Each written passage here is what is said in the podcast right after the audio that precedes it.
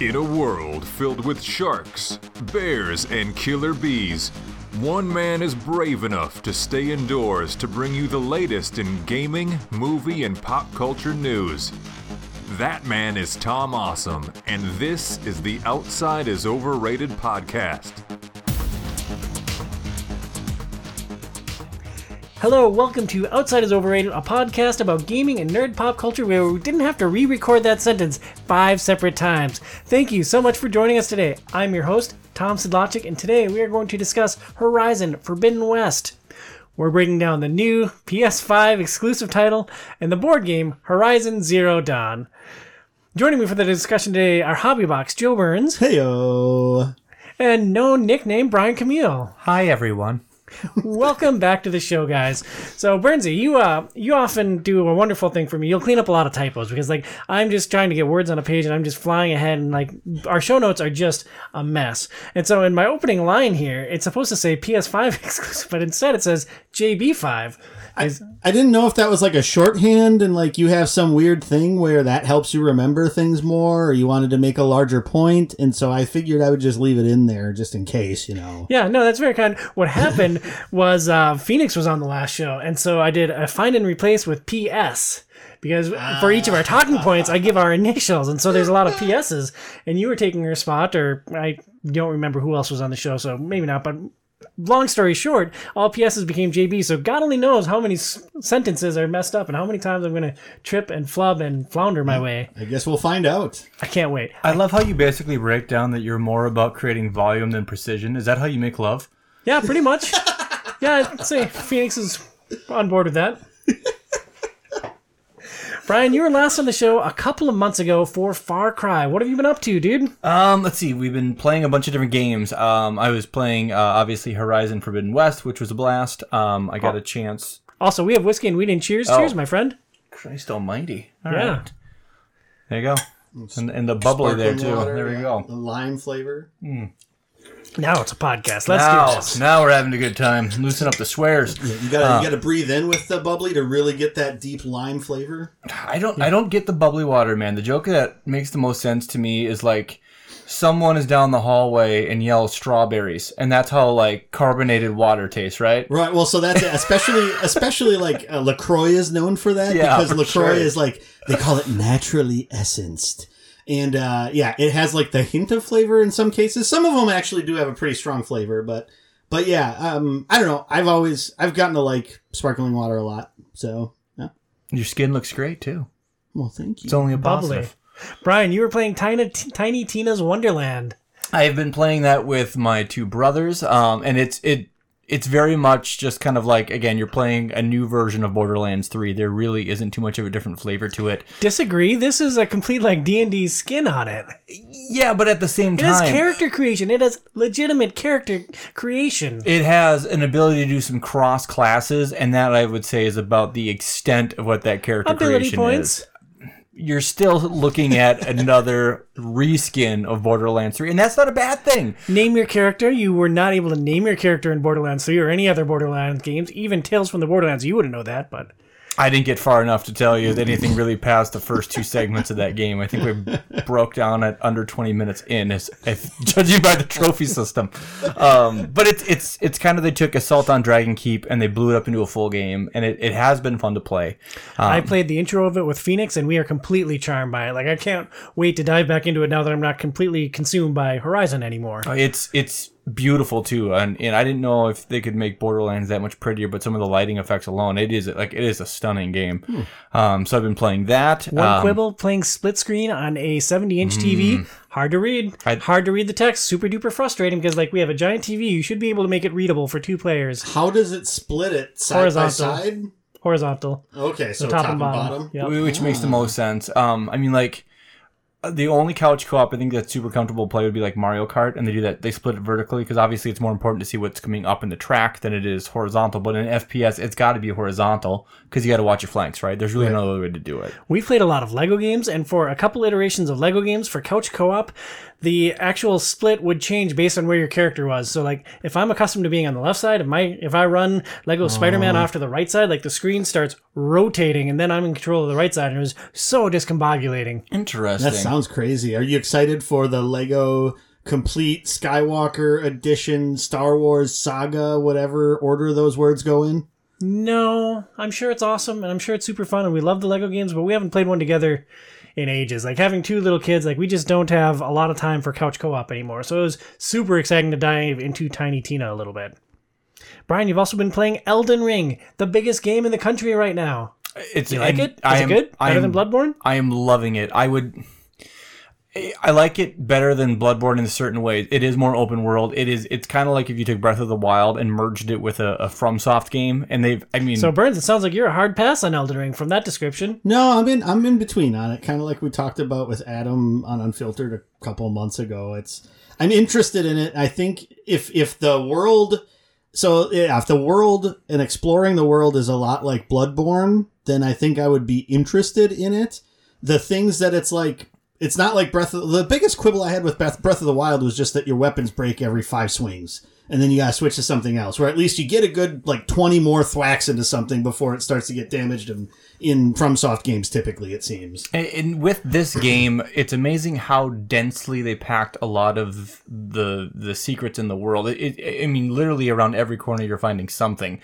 The only thing I'm to say that if you're really heavy based into storytelling, this is a game where I'm probably like 60 70 hours in i have no clue what i'm doing i'm traveling to places sometimes people are dead sometimes people aren't dead and i don't know what i'm doing but i'm going towards a tree Well, two points. This must be like your favorite game ever, then.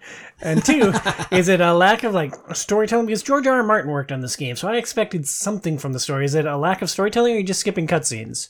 There really isn't many cut sp- scenes to speak of. A lot of the how the game works is you get a lot of the lore from either talking to characters in game or you can analyze a lot of the items in game by kind of reading a little bit of background on it.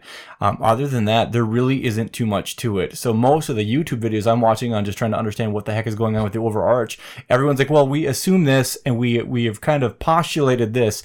Nobody knows and so it's it's been kind of interesting to see what the internet's interpretation of what this story actually is So it's um, like the end of Song of Ice and Fire. Oh my god, it's it's interesting. Nobody knows. Nobody honestly knows where the written page was going to go. I mean, basically, it is the typical FromSoft storytelling. 100%. It's just George R. R. Martin helped build the world, and to my understanding, like didn't put in tons of time on it. It was like I don't know, like in the dozens of hours, if that. I would be curious to know like what his consulting fee is, like what check he cashed just to fly over there and to talk about their world a little bit. Case of Diet Coke. That's my guess. Maybe a new Tam. No, I, he is a big name author. I am sure he got bank for it. Twenty k? I'm sure it's more than twenty k. Probably more than that, but I mean, I wonder if he you got a look at percentage point. That's that's what Maybe I'm wondering. that. If he got that, he's doing well. because his name's somewhere on the box, right? So he probably gets a little bit of it. And, and, you know, when you look at a game that it's their most profitable game by far that they've ever made, they've sold the most copies than any other FromSoft game, and that was like in the first month. So, I mean, they're they're making bank on it as well. How uh, how do you think Andrei Sapkowski gets out of bed in the morning, knowing that he turned down a percentage of the entire Witcher franchise? I mean, I, I think, although I think what happened was because there was like some squabbles between him and CG, CD Projekt Red for a while. I think they like came back to the table at some point and like lumped him in for more with the success of Witcher 3 and any Witcher stuff moving forward, which they did announce that they're working on the next Witcher game now and that they've started a team working on pre-production on it. So we'll get it in 10 hmm. years and hopefully it's finished. It is interesting to me how And hopefully many it works. Yes. It's interesting to me how many people have been burned by not appreciating the the breadth of the interest that the public has in gaming. Because Mike Tyson for Mike Tyson's Punch Out was paid thirty thousand. He chose thirty thousand dollars over a percentage of the sales. Well, Mike Tyson is a person who gets hit in the head professionally. That's true, and he can do it really well. and I wonder what the lump sum for Sapkowski was. The way I understand the deal was that he took a lump sum over a percentage before The Witcher 1 was released, and that when they expanded into other works, which CD Projekt Red held the rights to, the graphic novels, board games, everything else that's called The Witcher, it all goes to CD Projekt Red, not Sapkowski. I understand that they reworked the deal when they expanded that empire a little bit. So just think, like, if you had to choose between, say, 500K and one percentage of a game's profits, not knowing if any profits are actually coming. Like, I wonder how many people have been in a similar position and have been burned by going for the percentage on a project that never took off. Well, think of it this way: it's like the lottery. How many people take the lump sum as opposed to the ten thousand dollars a month for life kind of thing? Like most people just take the lump sum because they want it all right away. Uh, and and you know, this is a company that had they really made much before The Witcher One. Like I think they No. made something, but nothing like of any like major repute, and so it's a risk if you could take five hundred thousand dollars or Polish kroner or whatever the heck they use. and like- hopefully it was 500k, not like 5k, in whatever the Yeah. equivalent currency is. Yeah, I, then- and then you look at a guy like Sean Connery turning down Lord of the Rings, and I, I forgot what the percent was. He- They offered him like a half a percent of total sales. thank gosh for that. And, he, and all he said was, uh, you, you didn't understand the script. So he's like, no, no. he said, F you nerds. You're the first one to swear. I win! Hooray! Yeah, Yeah. because we're going to cut out the one that I did in the original open because I can't say words. Burns, you're here. It's been forever. It has been. You were last in for January in the Cowboy Bebop show. Are you ready to do 37 straight podcasts together? I was born ready. Yeah. It was full of piss and vinegar Yeah. Uh, what if we poked a hole in you? Would like piss start pouring out? and vinegar. Oh. Yeah. Listen to him, would you? God. Yeah, jeez. Do I have to spell it out for you? Cripes. Yes, please do. How do you spell P? So you're talking about P E E or just P? Like the letter P? Or the vegetable? P E A? Yeah. Well, speaking of P, we are potty training my oldest daughter. Praise Jesus. That is the biggest news in the Your Sidlogic family youngest household. daughter's name? I, I thought Praise Jesus is a weird name. No, no, I, I, was- I, I hate you, birds. Still working through that intro, folks. Yeah, we'll get there. As right, Brian let's- almost gets a bubble. Three, two. I believe I requested the hand job. Hand gibber. If you enjoy this show, follow us on social. you can email the show at overratedpod at gmail.com. Follow the Hobbybox at HobbyboxBurns on Twitter and twitch.tv slash HobbyboxBurns. Follow me at Tom Sidlogic OIO on Twitter and Instagram. You can also follow the show at facebook.com slash outside is overrated. Also go to patreon.com slash OIO and pledge some financial support to the podcast, just like my friend Brian. Thanks, Brian. You're welcome, Tom. Any day. And I'm chopped liver, apparently. Yeah, well, I, I mean, I appreciate you too, Prince. Okay, thank you. Yeah. For our first main segment today, we are going to talk about the Horizon Zero Dawn board game. This board game released in 2020. It was designed by Sherwin Matthews, lead designer at Steamforged Games. He has also designed Resident Evil 2, Resident Evil 3, and Bardsung. I am not familiar with and have not played any of those games. Burns, have you touched them? I saw one of the Resident, I think it was Resident Evil 2 set up and saw like a little bit of a demo of it at Adepticon like in 2019 or 2018 for like 10 minutes. So Sounds otherwise you're not a lot. Yeah, otherwise not a lot. No, uh I mean it looked fine. I just don't I'm just I've uh, Resident Evil is one of those franchises that I've had an interest in but I've never played it because I just I don't know couldn't get into the controls in the older games. And I loved the first game. I loved the first game so much that I would never play another game until after I beat the first one. Guess who never beat the first one? Wah, wah. And so the entire franchise has passed me by. Horizon Zero Dawn, the board game, has a board game geek rating of 7.1. It's respectable. Yeah, it's not bad. Um, sorry, my pages are just a touch out of order here. You Now will say it. whatever's on the teleprompter. yeah, I will. It's so bad. Uh, Horizon Zero Dawn, the board game, eschews all narrative aspects of the source material and focuses on fighting machines. You play as one of the four races from Horizon Zero Dawn. Nobody laugh at my spelling mistakes. We all make mistakes. It happens. We're all human. You're stocking machines, upgrading your gear, and trying to take down a big bad guy for the glory of the Hunter's Lodge. The board game is cooperative, cooperative, coopera competitive. Yeah, it's Sure. one combination of those Yeah. words. Yes. Ultimately, you're working together to beat the monsters, but the player with the most glory wins. If anyone loses, the whole party loses. The game is played over five acts. The player who performed the best in the previous round chooses which of the three encounters the party will face. The player in last place gets to choose one of three boons to try to catch up.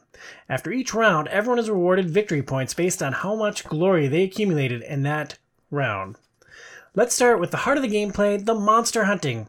Brian, what character did you play as and how did you approach combat? Uh, I got to use the Nora, Which is essentially what Aloy is. It's not Aloy, but it's her tribe of people. correct. And with with the Nora, it seemed like the main objective with the character was to be focused on taking components off of monsters. So you can either do direct damage to the monster themselves, or monsters typically have about two to three different components. Um, as you damage these components, they come off. Um, you get glory for that. Sometimes you wind up actually getting resources for that. And more importantly, it disables parts of what the monster can do. Correct, correct. Because there are some some enemies that are going to have more armor based on what they have for a component, or some of their weapons are really aggressive. Um, but that's how how the Nora kind of makes most of their bang for their buck. Um, and then as time goes on, they're just really good. It seems like at accumulating resources. It seems like that particular character class had that in spades over some of the others. Definitely, resources are an important part of this game. Joey, mm-hmm. you and I have now played this game twice. Yeah. What was your experience with the core monster hunting? Yeah, I I think the the monster hunting is I think the monster hunting is really well done. I didn't necessarily like this as a cooperative experience though. Yeah, I was Um, definitely going to savage this on our next talking point. Yeah, and so Well, let's talk about the two different classes that you played. Your first Okay. game, you played as the Oseram Forge Master, a character Gotcha. who fires up a lot of special effects, primarily fire. Did you enjoy that experience, or did you prefer your second playthrough as the Carja Hunter. Hunter. I think it's Carja Hunter. Uh, I, they they both have their bonuses. I mean, I did a lot better the second time. I don't know. Well, I, I, by the end, I did a lot better the second time, uh, and so the so the Forge Master is interesting because of the weapon you have. So you have the trip caster if you if you play the games. So you're basically putting out the trip trip mines on the ground and trying to get you know enemies or monsters to run through them. And the, the the problem I ran into with him is that I kept I kept struggling to get the right combination of cards at the right time in order to be able to manipulate the monsters to go into the tripwires and have them set up when they did that. And also because the other thing, you know, your heaviest hitting attacks are with your melee weapon for the for the Oseram. And and so, you know, it's all about trying to set up these traps to either push them into it with your attacks, uh, or to get them in or or to get them to come at you um, through those traps, basically. And those traps put out fire. And so one of the mechanisms when I leveled up my character was all about maximizing however much fire I could put out there. Uh, with the Carja, it, he she seems a lot more a, a little bit more well-rounded. Now her weapon is the sling um, is the sling uh, attack where you shoot you're slinging bombs at enemies. So my character by the end was also all around maximizing putting out different conditions. So getting either shock, um, uh, freeze, or fire out onto enemies or multiples of that. And You kinda- you had all three at times, and you were just shutting things down. yeah, because basically I I doubled down on on my sling on my slingshot. I put a coil, a flame coil, and an ice coil onto it in order to basically, if I got a crit, I would pump out one of those. And so then if I was shooting with a shock bolt, the crit would also cause me to do shock. So yeah, there was a couple of times like that one sawtooth near the end. I got all three of those out there. It's like, all right, guys, have fun. I can't do anything else to it. Um, and and and so I, I think it, it felt like I had a little bit more control because that weapon had more range. Um, once I got the better sling, I was able to do even a lot more damage than two. Before that, it was just trying to put out whatever, um, whatever things I could. If I were to pick one of them and play again, I probably would pick the Carja Hunter and mess around with some of the skills I chose. Um, if I had the choice, though, I'd probably play one of the other two just to sort of get an idea of how either the uh, the Banuk or the Nora played. Um, even though I've seen the Nora played twice, and you played as the Banuk the first time. I did play as the Banuk the first time, and it was a truly miserable experience.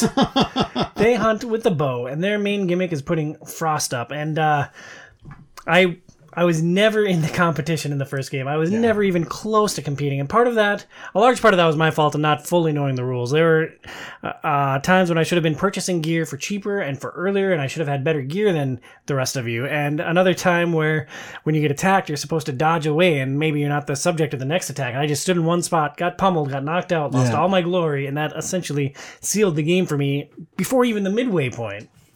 Uh, so I have very negative feelings toward the Banuk, and I will probably never play as them again. Yeah. Well, so and then going back for a second, like the problem I also ran into is that it didn't seem like as the Oseram I was ever able to put out enough damage in one turn to really get the benefit of the effects that I was putting out there. Um, I had a couple of monsters that I would get fire on them, and as you level up, you could put like multiple. Like normally, you can't put a status on uh, an enemy more than once, but the Oseram can put fire out there because they're all about the flame. They're all about the forge. And like there was one time I think I had two or three on a monster. I wasn't able. I was like the last person in the round. I wasn't able to get enough damage on it, so when it activated, it died, and I got nothing to show for it.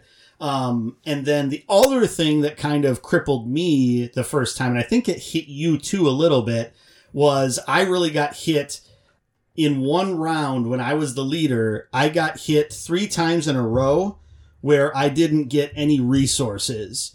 Um, and then I also got a couple other ones where instead of getting resources, I just got glory for it, which was good. It was giving me, you know, a better chance at getting more victory points. But I desperately needed salvage in order to buy things because the stuff I had wasn't doing enough damage and I really needed to upgrade it. And there was just, that was the hole I fell down. Meanwhile, Pat and Casey were just like mopping things up that first game. And then you had, you know, the round of ultimate hoarding where I don't even know how many shards you had, but you had more resources, I think, than I've seen anybody have at one time. It felt good. It felt good. I really, unfortunately, I had to kind of screw over the squad to get to that point. Of course. And I finished dead last, so maybe the universe is just trying to even itself out. So And looking at our second playthrough, I played as the Oseram Forge Master that time. I really enjoyed that experience. I wasn't really concerned with killing monsters. I was all about firing up as much fire as possible and just trying to collect as much glory.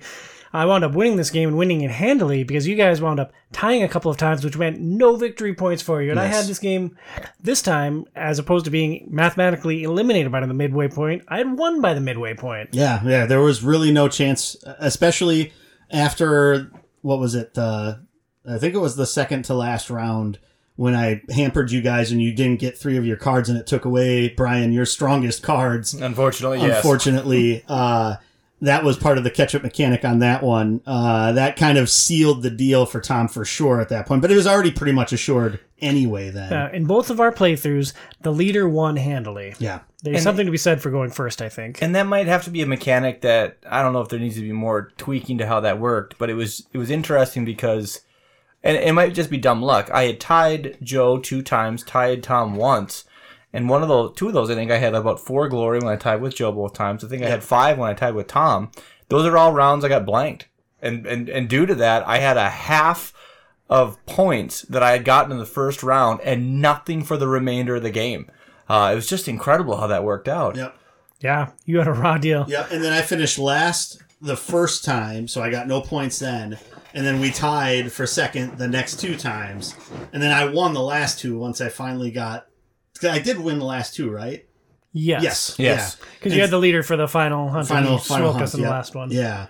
Because I just. Ah, I, I was rolling like crazy then too. Like that's, I mean, and that's with dice games. That's how it's going to go. Sometimes you're going to roll really hot. Sometimes you're not going to. So it's you can't really fault a game for that.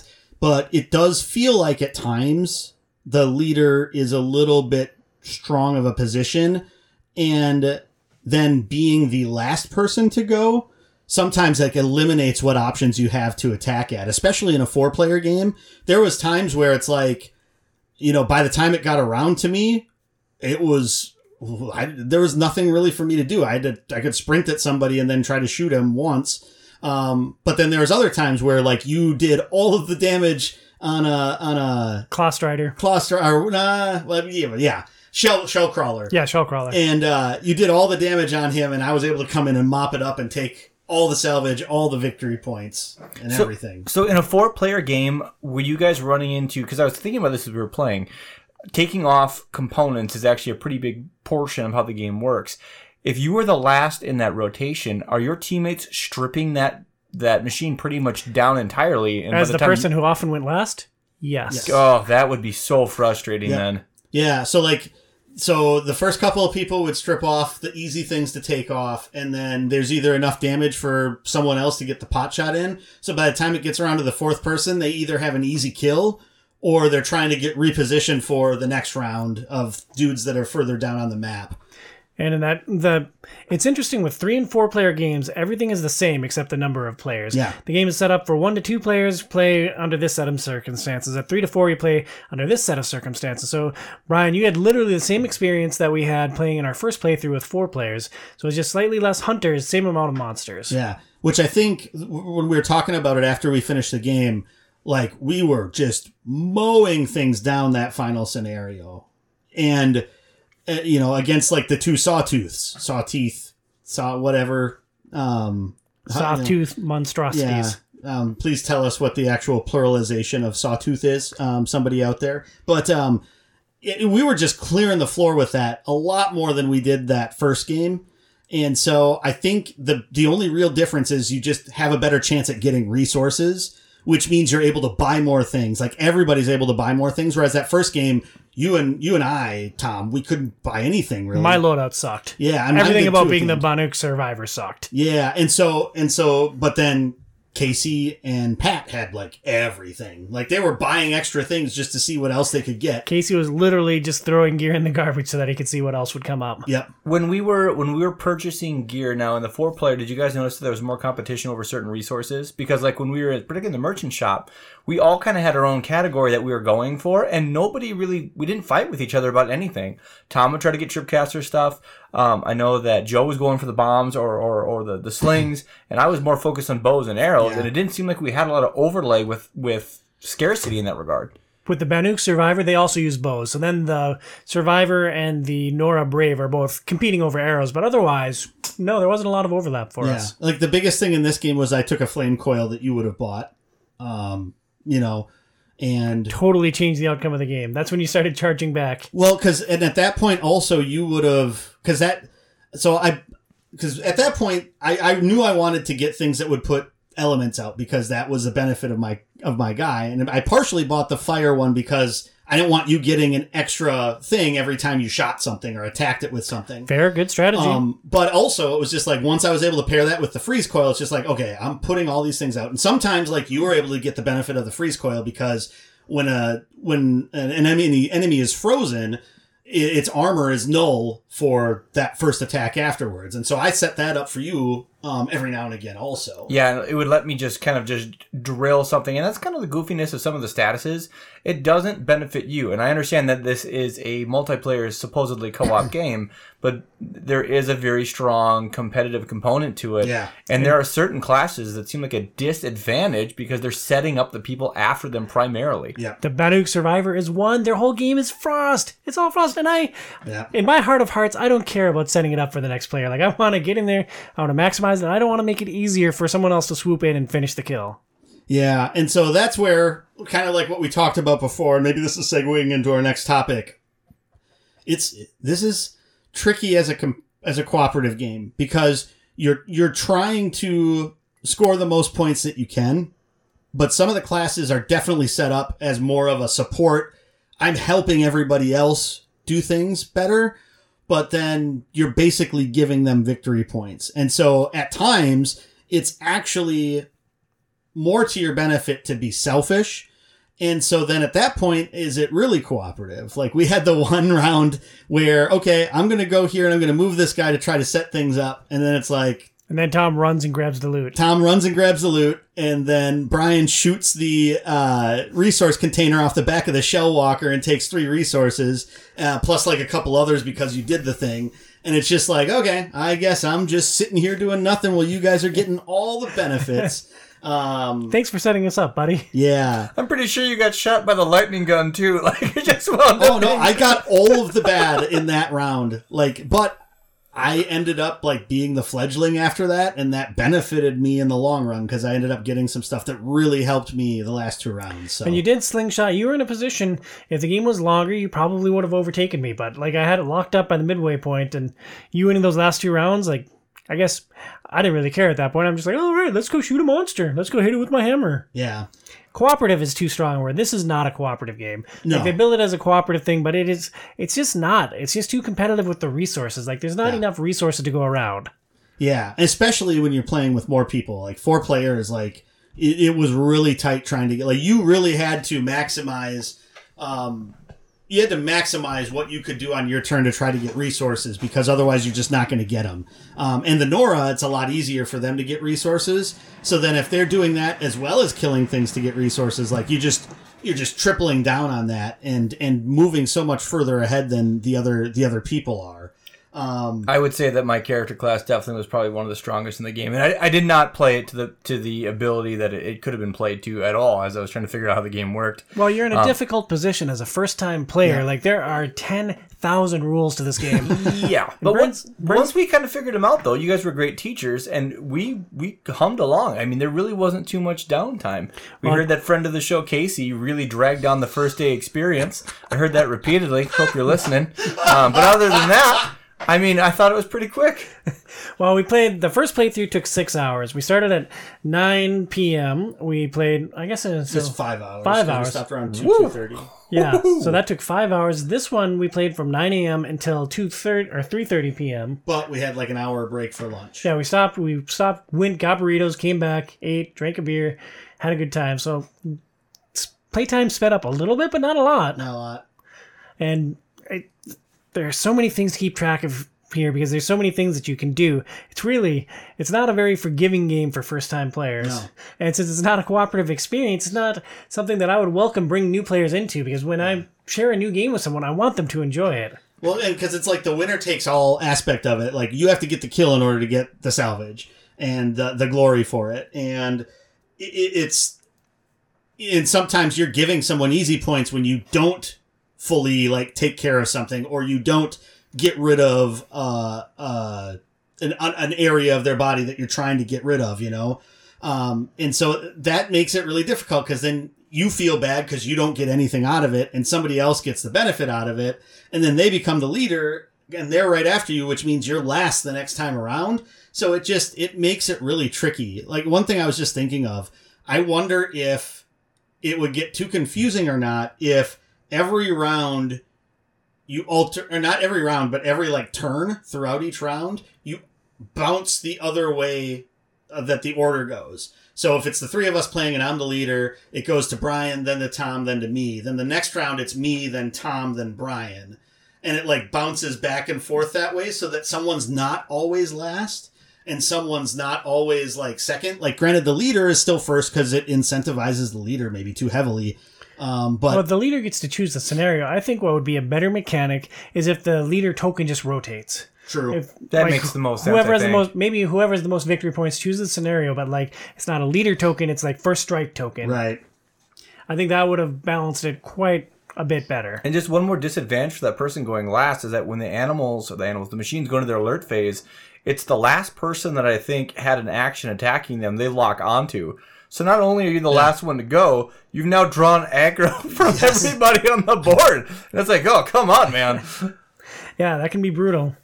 We've talked a lot about uh, the salvage cards. As you battle monster, you earn these salvage cards. In between rounds, you can spend that salvage to buy new gear. You essentially have a main ranged weapon, a secondary ranged weapon, melee armor, or melee weapon, armor, ammo, and upgrades. Brian, did you enjoy upgrading your character's gear? As the Nora Brave, you had a lot of resources. I thought that was probably the most fun was getting that new piece of gear because some of these are I got an ability in the game. There's there's kind of three tiers, right? The starting tier, then there's like your mid tier, and then there's your high tier. So um, there's three levels essentially to the items that you can get, and I was able to get something early on that let me skipped almost right away in the game to the third tier items. and I was blowing things up. Yeah. And as the Nora Brave, you had the resources to purchase those items. If Joey or I had had that same card that let us skip to a different merchant, it would have been a far less benefit. Well, plus he was the fledgling that round, so he got the first thing he purchased for free also, which really helped him maximize what you could get on that one. It was bonkers because at one point I was getting salvage for every single glory point that I got. I was getting salvage for any time that you guys killed something. And then I had also kind of gone rogue and started destroying things that were worth a lot of salvage. So At one point, I probably had close to 20 resource. Yeah, you had at least 20 resource absurd. cards, yeah. And so you had all this resource. You had this top tier gear before Joey and and I even had access to it, and you finished dead last. So would you say you're just terrible at games, or uh, how would you break down? I'd say I definitely didn't figure out how the meta of this thing worked until late stage where I'm like, man, there's really no way I can come out of this hole. also, getting zero points for three rounds in a row was enough to do me in pretty pretty thoroughly.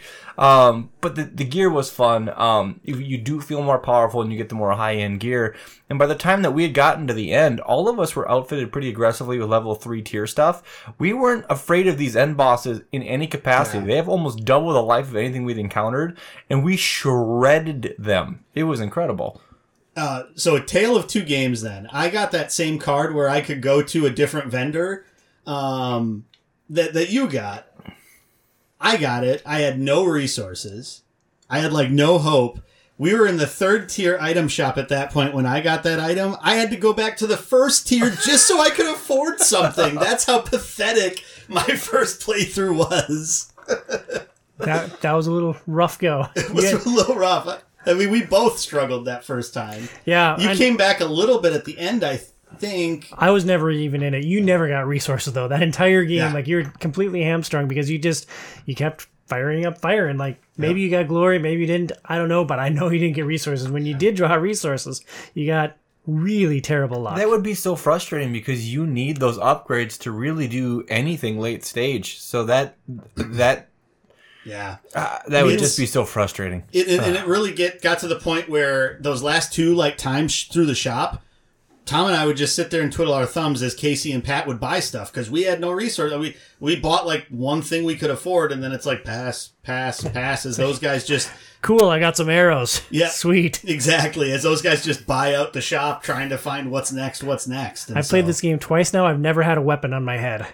I, I haven't either. Because, well, because we were talking about that too. When you have when you have the tripcaster or the sling, something that doesn't use arrows, half of the items that go on the head also shoot arrows. And so either you're going to have to jettison some of your ammo for your main weapon, or you're going to have to jettison some of your like skill cards, which which are like the meat and potatoes of what make your character your character, in order to be able to have some arrows to shoot with that bow. And it's just you just can't do that. So then your only option is to get one of the rattlers, but then you're discarding a card in order to shoot the thing, which you know in a pinch helps, but at some point you're just like, and I and I know that they make your melee weapons stronger for those characters to balance that out, but I I, I just don't know if it's a an entire. I don't know if it helps as much as it should or not.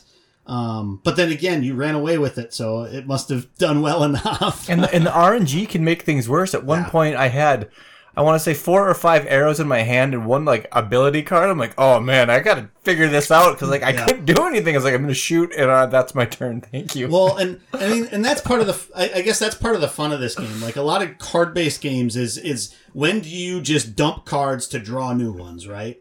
And and I, I kept like I have these abilities. I really like these abilities. And granted, I know I could get them back by crafting and pulling three cards back because that's how you kind of heal in this game.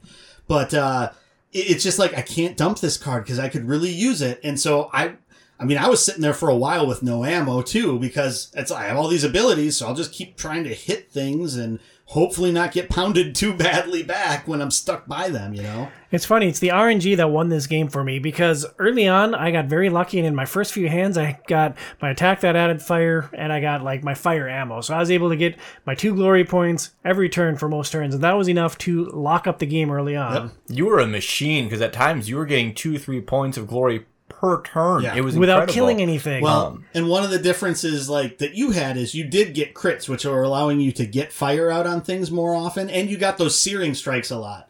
which I know I could never get that card. Ouch! I could never get that card to pop up, and so that was one of the other struggles I had as the Oseram um, was being able to proc that ability as much as I could, even though I like quadrupled down into trying to make that my my gimmick. So I feel like I got super lucky as the Oseram and I won this game. And you guys suck. I rule. That's great.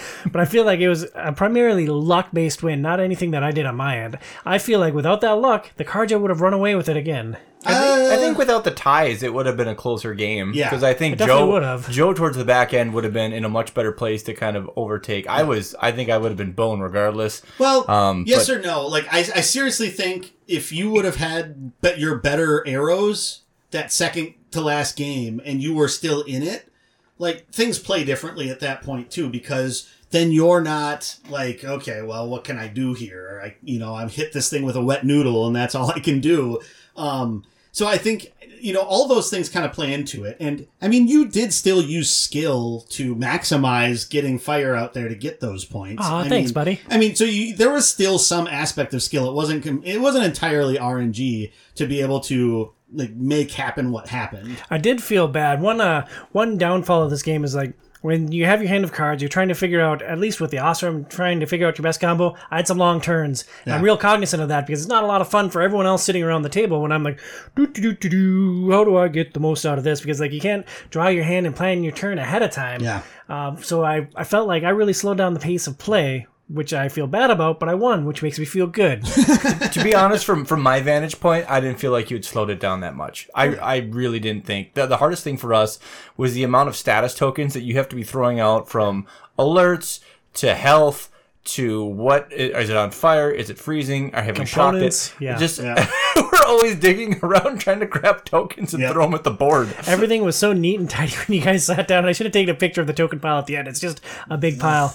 I had one more thought on the uh, upgrade system. The gear, I don't think it's a perfect system. Like they, there's a method to it. You lay out so many pieces, and there's so there's a little bit of randomness to it. There's only one weapon, one armor, a couple ammo, a couple other things out at a time. And if you don't use that particular item, you're you pass and you hope that somebody else buys it and gets something else to draw on. I think I feel like it'd be a better game if it was like Gloomhaven and that whole level one deck was just available and you could buy whatever you wanted. But then there's the two characters that use bows, and that is probably why they had to mm-hmm.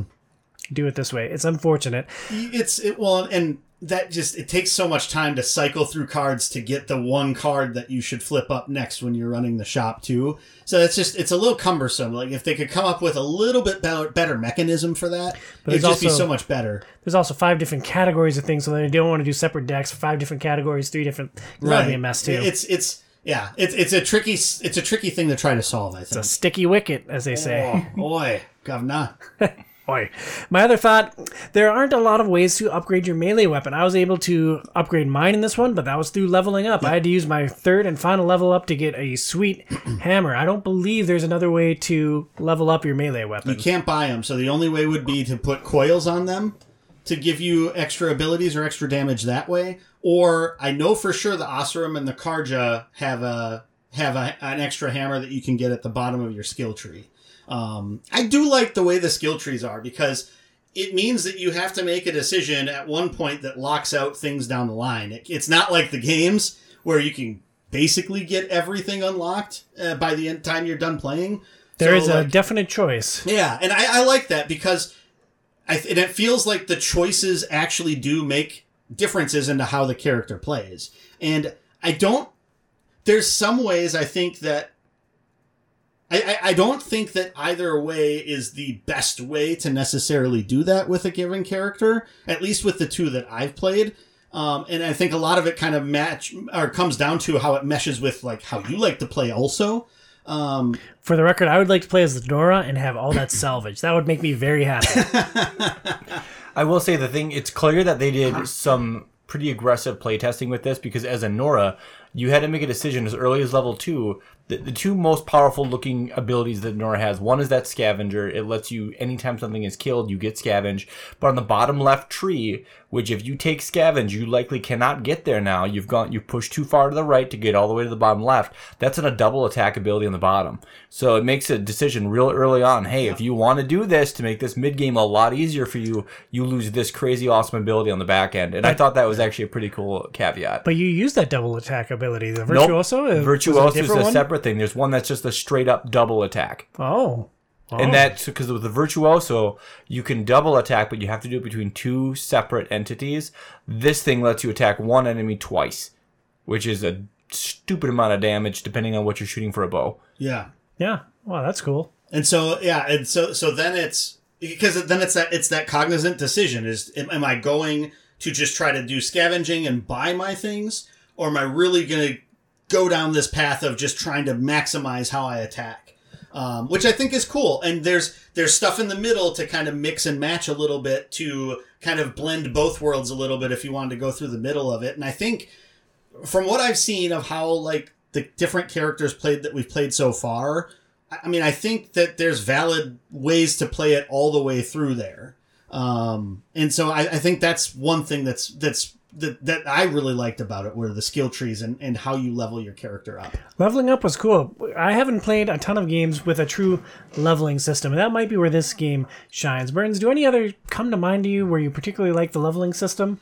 Like Gloomhaven's really the only thing, but that's obviously over a much larger period of time where you're gaining your new cards and you're you're gaining new perks on your cards. And so there's like those couple of different ways that you're leveling up your character and showing that progression. Um, I I recall with the Bloodborne game, I recall liking that system, but it's been so long since we played it that I can't really put my finger on how that was implemented. I remember you collected souls, you spent souls. yeah, Echo, you collected echoes, you spent echoes. That was much more like an economically advancing by buying new abilities and things like that. I can't remember to what extent.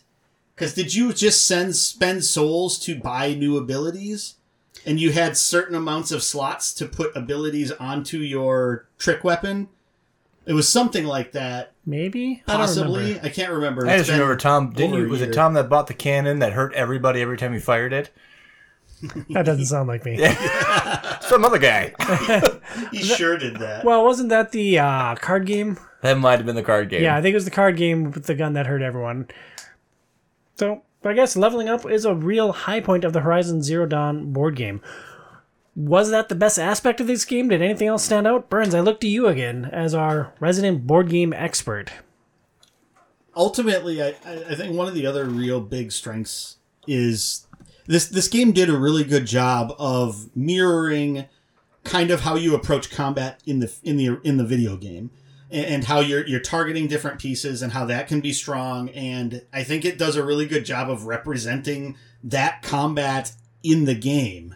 And for a game in the Horizon Zero Dawn video game, for a game that gives you a lot of freedom and flexibility for how you tackle different encounters, that's a remarkable achievement. The, the the big difference is you're, you're a little bit more hampered as to how many weapons you have. Like when you're Aloy, especially in Forbidden West, you can have six weapons on your weapon wheel. I mean, you've got tools for everything. Whereas in this, you're a lowly hunter. You're not as special as Aloy. So you're a little bit more specialized into the weapon that you can kind of use. Um, but you can still customize yourself by making the right choice purchases, whether it's through coils or whether it's through that you attach to your weapons or buying new weapons.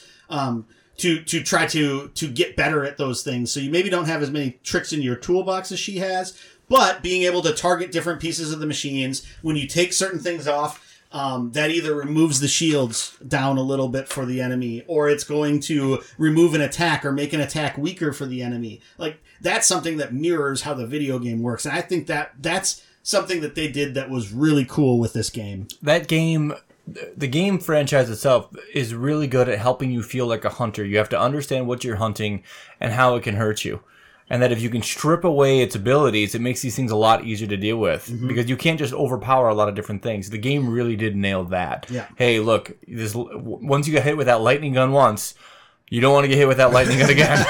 Let's take that thing off now. And that that was that again it, it's making you have to understand your quarry. So you're saying you got hit by the cargo container? Is that why you became such an enemy of the cargo control? I hit that thing like a freight train. and the part was at that point I was stupid wealthy at that point, and then I killed the other one for more. It was just pure greed at that point. It really was. well, Brian, what was the best aspect of this game for you? I think it was it was just that there's a lot of flexibility on how you want to approach the combat. Like where do I want to go? How do I want to attack? Watching you guys had a, a higher understanding of kind of the understanding of some of those mechanics. It was fun to watch your characters late game absolutely dump all these status ailments on these things. They can't move. They're on fire. Somehow they're frozen at the same time, which doesn't make any sense. and it's it's it's sparking. It's like, it's like holy crap! You guys are just absolutely decimating these things but it was nice to see once you guys kind of figured out your synergies. Um, it was fun to see that this can be played at a pretty high level. For me, this game was at its most fun. The best aspect of this game was when you're chucking dice to take down these enemies, and then upgrading your gear to chuck more dice. Because there's three different dice you can use in the game, and it's fun to get different combinations of dice and to just feel your power grow as you start throwing more and more. I think the economy is handled relatively well. Um, it's maybe difficult in a larger game like we were talking about to get resources, but like you have to make conscious decisions as to okay, do I spend these two shards to buy a chill water to buy this or do I just buy two coils instead? Like, what's going to benefit me more? How do I spend my resources on these things? I think everything was costed in an appropriate way um, to, to, to really make it a meaningful decision with that also. So, yeah, I'd agree with that. On the flip side, where did this game struggle? Brian, we'll start with you. I think a couple of different areas. One, we already had the discussion about the the advantage the leadership role gets to take. Um, you get a lot of first shots at things, and you also get cleanup duty on the back end of some other things, which can kind of put those that are already behind you even farther in the rear view. Um, I think some of the other struggles too, when it comes to how the game works, is when you're looking at when you're looking at say some of the salvages um, and again it can be just rng some of the salvages are, are worth very little. I don't think we ever actually pulled a heart out at a time we killed something correct? Mine was on an extra looting thing. yeah so uh, there's there's pieces to that. Um, and I also think that if you are dealing with two separate characters that are vying over the same weaponry, I think that would be a disadvantage as well. Um, so I, I had a really good time with it. I think we wound up choosing a group that wound up being really balanced for a three player game. Um, and I, I really enjoyed it because by the end of the game, yeah, I was behind, but man, we had gotten so much more powerful that we were one shotting things and just kind of laughing about it. Um, so there's there's some probably some competitive tweaks that could be done for sure. Um, but it's it was still worth playing. Well, like at the end after we killed the, the two sawtooths and you just like rampage over the last two striders with your last two I didn't let them. I the game was over. and I'm like, no. I'm like, let me use these things I bought and I never used, and we just stomped these poor machines into the ground. Oh, that wasn't a we. You Yeah, stopped I did. you. Yeah, I softened one of them up a little bit. Like I whiffed on my attack and did like a damage to it, and you just freight train. Yeah, you one shot the other one. That was great. that was great. So for me, like I think the shopping was one of the things that, especially the first game we played, and maybe it was because it was late at night and I couldn't participate in it, but it just seemed like it took forever. And it was one of those things. Is where, there anyone in particular that you'd like to blame for it taking forever? Well, I mean, Cat, Throw a little shade. Uh, Pat and Casey both were like just because they had all the resources, so they were shopping forever because they wanted to try to get the best items that they could. Which at that point, why not just have have some sort of mechanism where everything's out there, and then you know if more more than one person wants it, have them do an auction instead, maybe. Uh, instead of this idea. weird thing where you're just constantly flipping up cards to find what's next, and then like like we ran into today when we bought all the ammo at the third level merchant, and it's just like okay, I flipped through the entire deck. There's only the blast like string left. Huzzah. That's it. Uh, you know, I could flip through them again. We're not going to get another one. I that was so frustrating that first playthrough. I agree with you. I agree with you completely. I'm partially because it was late, partially because it took a long time, but also because we were out of it. We Yeah. were not competitive in that game, and Yeah. it- like we were just running out the clock, and it took ages. Yeah. ages. So you're saying that one Brian is greater than the sum of Pat and Casey combined? I'm not sure how that math works out. You had more fun with me. You take away Pat Yeah. and Casey. Yeah, that's true. I did have a lot more fun Bam. with this game with you. Yeah. Addition by subtraction. Just Yeah. throwing that out there. All right. Well, uh, Casey, Patrick, goodbye forever. And to talk about shopping also the one other thing i'll say um, because we kind of talked about you know would we play this again? How much would we actually play this? It's like the expansions for this game there's so many expansions and they're 60 to 80 dollars a piece. Some of those all you get is one model a tile or two and then the hunter's path cards to get to that model. And it's like sure it would be fun to fight a thunderjaw and see that massive model but is it sixty dollars worth of fun? To I'll answer that. For me, no. Yeah. I would I would play this game again if somebody else was buying the stuff. Like Yeah. we've talked on air a number of times about how frugal I am with my gaming. For me, this game is not worth the investment. I got the base game on super sale, so I'm content. I'm happy with that. We've had fun with it. We played it. It's not just sitting in plastic wrap on my shelf. That's great. Wonderful. But I'm not I'm not paying full price for anything else. I'm certainly not paying sixty dollars for an expansion for one more big bad to fight. Can you please bring up what you bought this for, though? I thought that you got such an incredible deal on this thing. I think it was like thirty or forty bucks. And it runs retail at what was it? Hundred? It's eighty to hundred. Yeah. Man.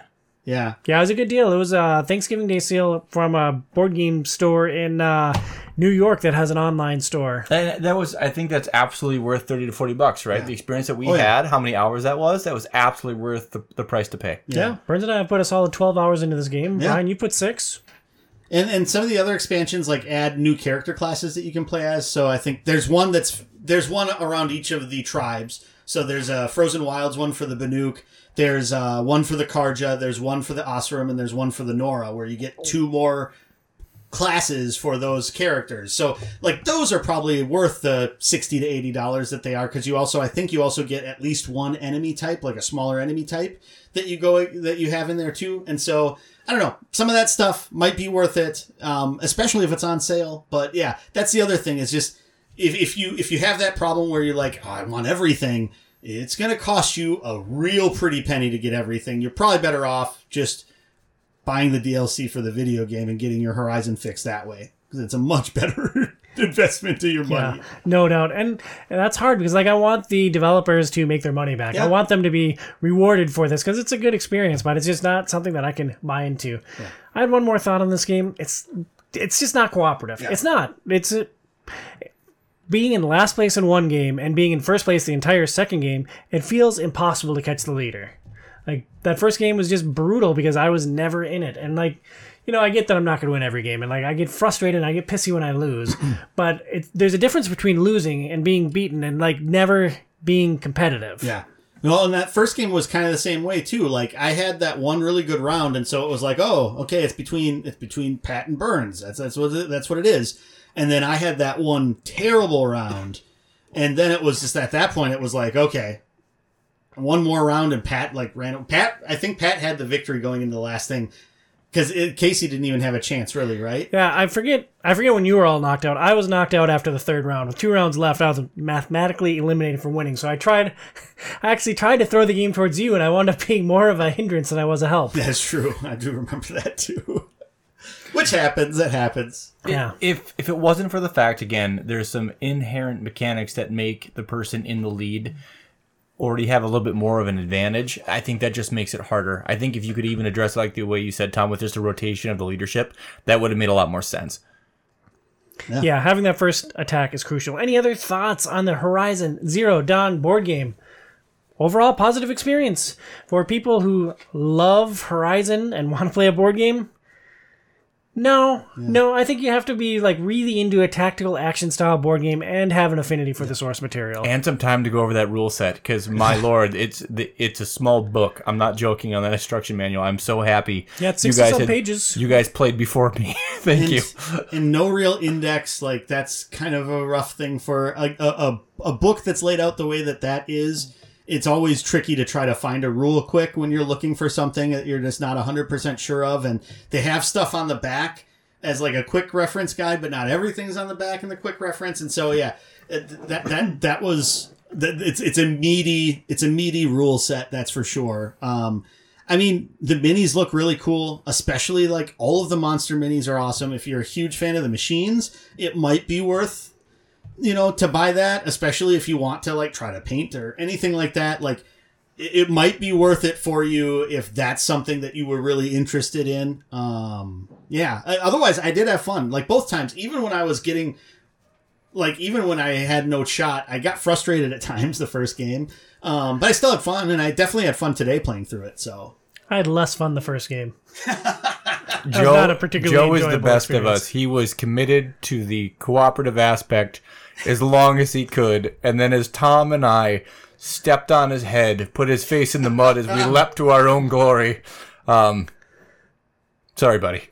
hey, I, I got my fulfillment by just wiping the floor with those two sawtooths at the end, and Yeah, then like did. getting attacked by them, like with some hefty attacks, and like only taking two damage total from like all the the couple of attacks I took from there from them was pretty awesome. So Yeah, that was sweet. Good game. Best for tactical action fans. I'm gearing up to move to a new apartment here in a couple of months, and it's giving me flashbacks to my last move five years ago, where my, my roommate and I drove to Dallas, Texas, packed and loaded all of my crap, loaded up a U-Haul trailer, still filled an entire dumpster of crap I had no room for or no longer needed, and drove and drove all of that stuff back, all in just 50 hours. I honestly felt like I had played full contact football for days afterwards with sore muscles and a strained back from lifting too many awkward things up and down too many flights of stairs in all the wrong ways. If I end up making some of those same painful mistakes this time, what can I do for relief and recovery?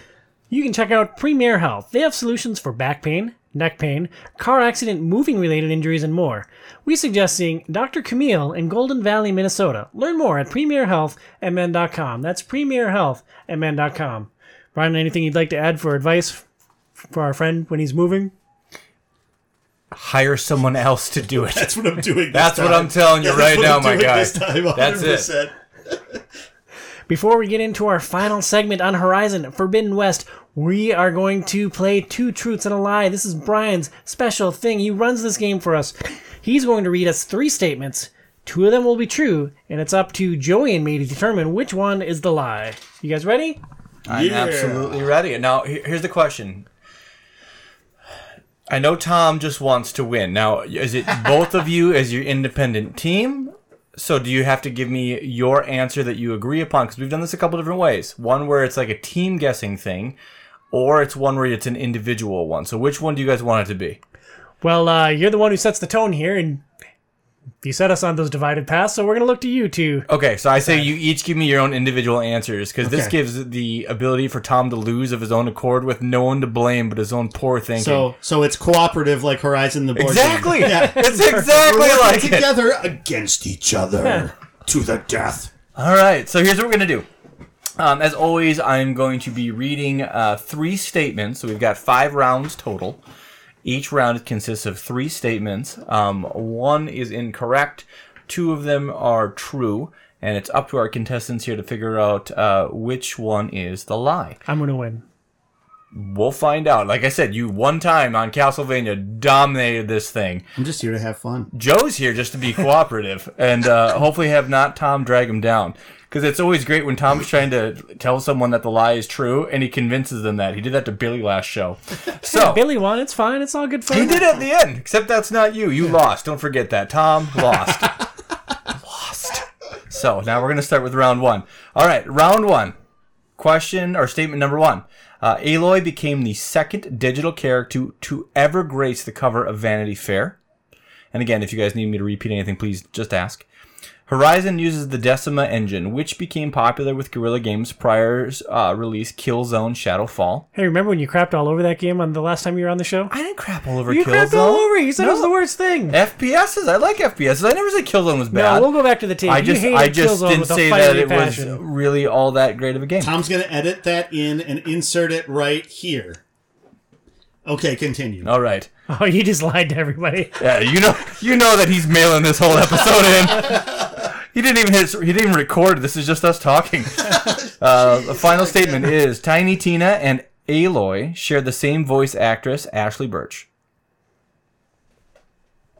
Do you have any knowledge on this? I I feel like Aloy on Vanity Fair could be believable because I can't think of many other strong female protagonists. So, if nothing else, I want to believe that one's true. So I'm leaning towards that as one of the truths. Do you know for sure which one is the lie? I know. I'm. I'm. I'm almost positive. I know which one's the lie. I'm gonna go after Burns then. I think Burns doesn't even share it. He just glares right at Tom and keeps it to his chest. Ah, yeah. Well, we should have uh, recorded on a day when All we right. hadn't just played this So, game and you weren't so salty, my friend. Tom, what is what do you think is the lie? Read them all again. Okay, Aloy became the second digital character to ever grace the cover The of engine Vanity one's the Fair. lie. Number two's the lie. Okay, It's number two is the lie.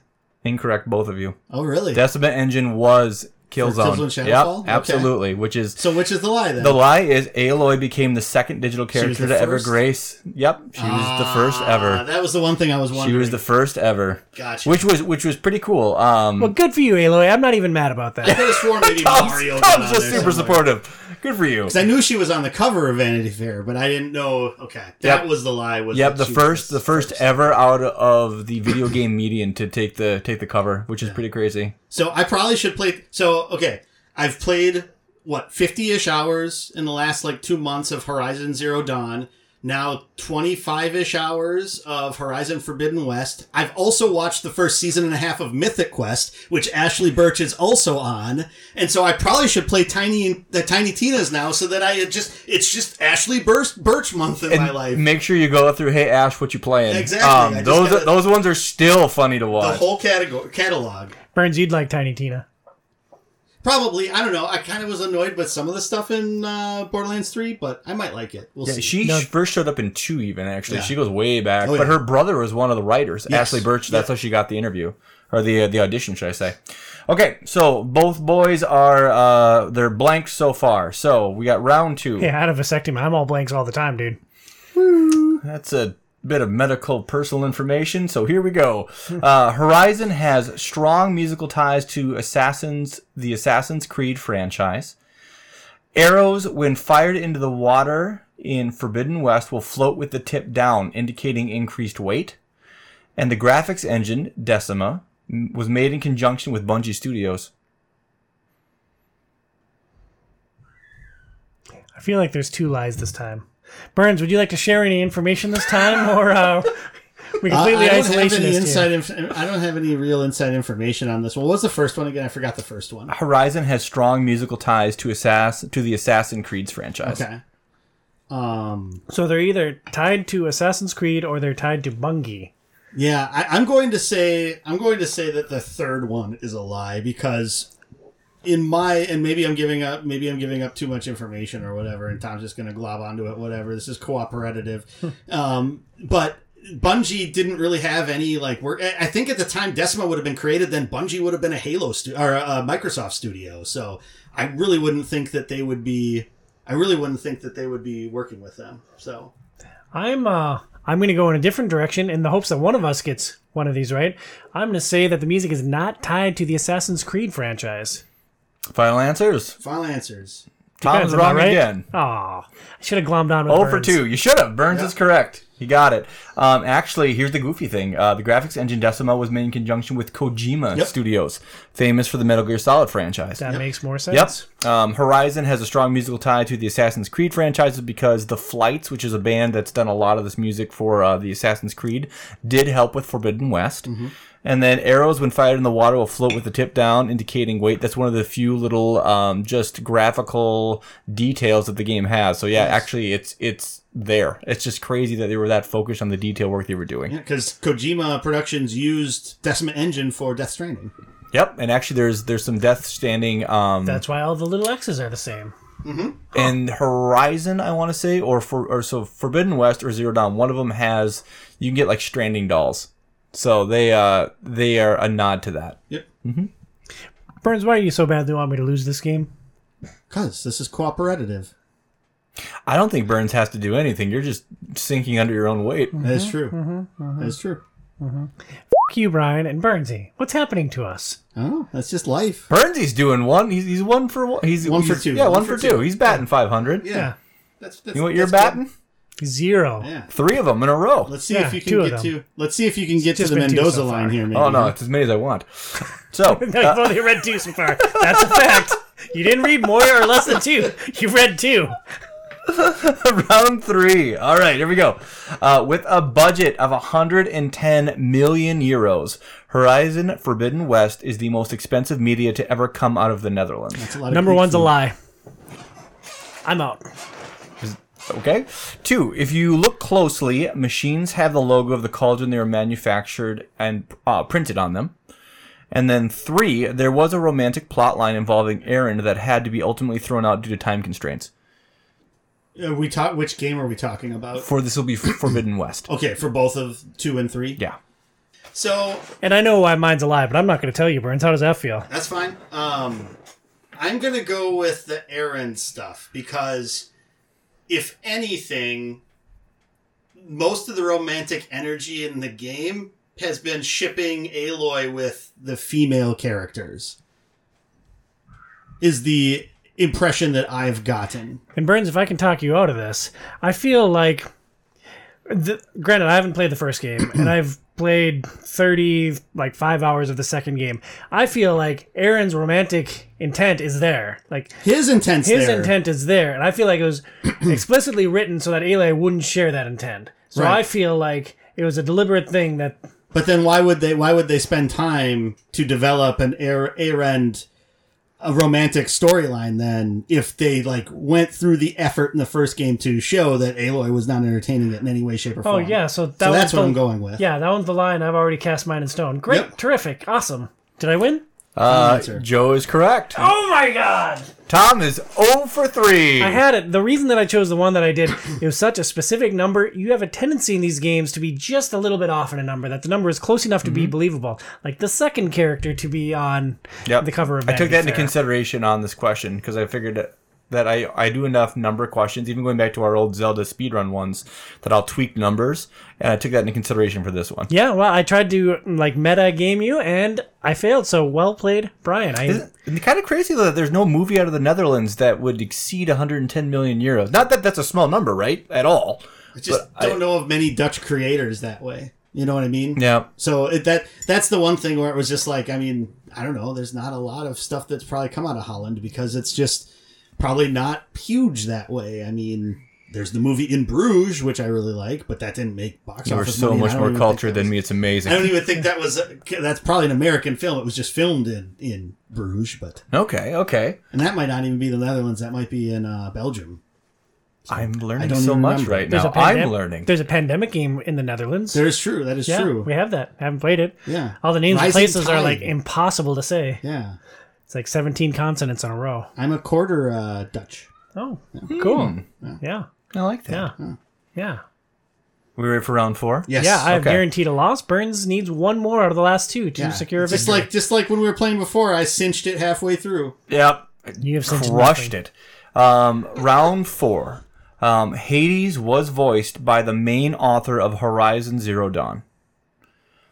Dutch actress Hannah Hoekstra licensed her likeness, licensed her likeness, that's quite the phrase, mm-hmm. to Guerrilla Games for the character Aloy. And Aloy was almost named Samnus, a tribute to what many people think of as the first main protagonist in gaming. Samnus Aran, S S A N M U S. Samus instead of Samus. That one sounds dumb. I'm going with that one as the lie. Mm-hmm. What was the first one again? Hades was voiced by the main author of Horizon Zero Dawn. As a writer, that would be a cool nod. I hope that's true. I will. I will say it's also the third one. Oh, Super Best Friends Club. Yeah. And you guys are right. High Yeah. five. Well done. Well done. Tom is not Yeah. getting blank today, baby.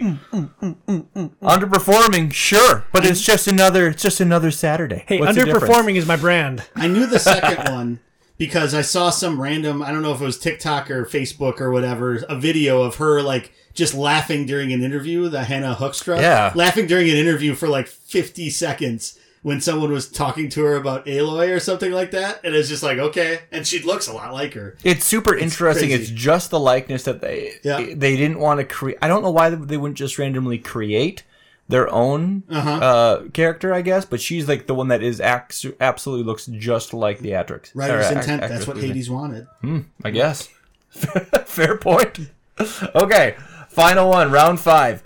Um, we have uh, statement one: the Thunder Jaws are the only machines produced by is it Hephaestus? Is that how we pronounce that correctly? Hephaestus is Yep. correct. That are purposely built for war.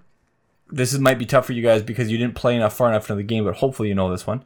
The Zenith character Gerard, which is like the main Zenith bad guys, right? The bald dude Yeah, yeah. um, was actually written to be in Horizon Zero Dawn in some capacity and was to be played by Kevin Spacey. Spacey was dropped after his public scandals, though Gerard kept his likeness. and then the third one, you can find Kratos' shack in Horizon Forbidden West. Awesome. All all three could be great, right? Yeah. I feel like the third one has to be the lie, doesn't it? Because there's uh, no connection between Guerrilla Games and Sony Santa Monica. I mean, they're all under the Sony umbrella, and so there's there's been times Oh. where they've worked together as PlayStation Studios on different things. So that one, Okay. that one's pretty feasible to me. Um, so the trip up on the first one is legitimately none of the other ones like were made for war as well. The only ones that were made for pure warfare, because the, the machines, what this is stating is that the other machines were created with the intent Right. to help the biome in some Which way. a lot of, and they show a lot of them doing the different yeah, things. I'm this just- is the But I mean, only there's one velociraptors for made Christ's for war. You don't make a velociraptor to tend to a garden to keep the trees at bay, right? Oh, they do different things. Because some of those, oh, are you talking about the, which ones are you talking about? I The don't Claw know. Striders is Yeah. what you're talking about, yeah. Hmm. And when did the Kevin Spacey stuff hit? Because I believe Zero Dawn came out like nine years ago. Yeah. Was Spacey after that? Yeah, I'm gonna go with, I'm gonna go with the Kevin Spacey one. And Burns has been right more than he's wrong. I'm going with him. You're both wrong. Oh my! That one took me forever to write. Because I'm like, who does this guy kind of look like? Kevin Spacey. but he couldn't be in it because he's a perv. so there you go.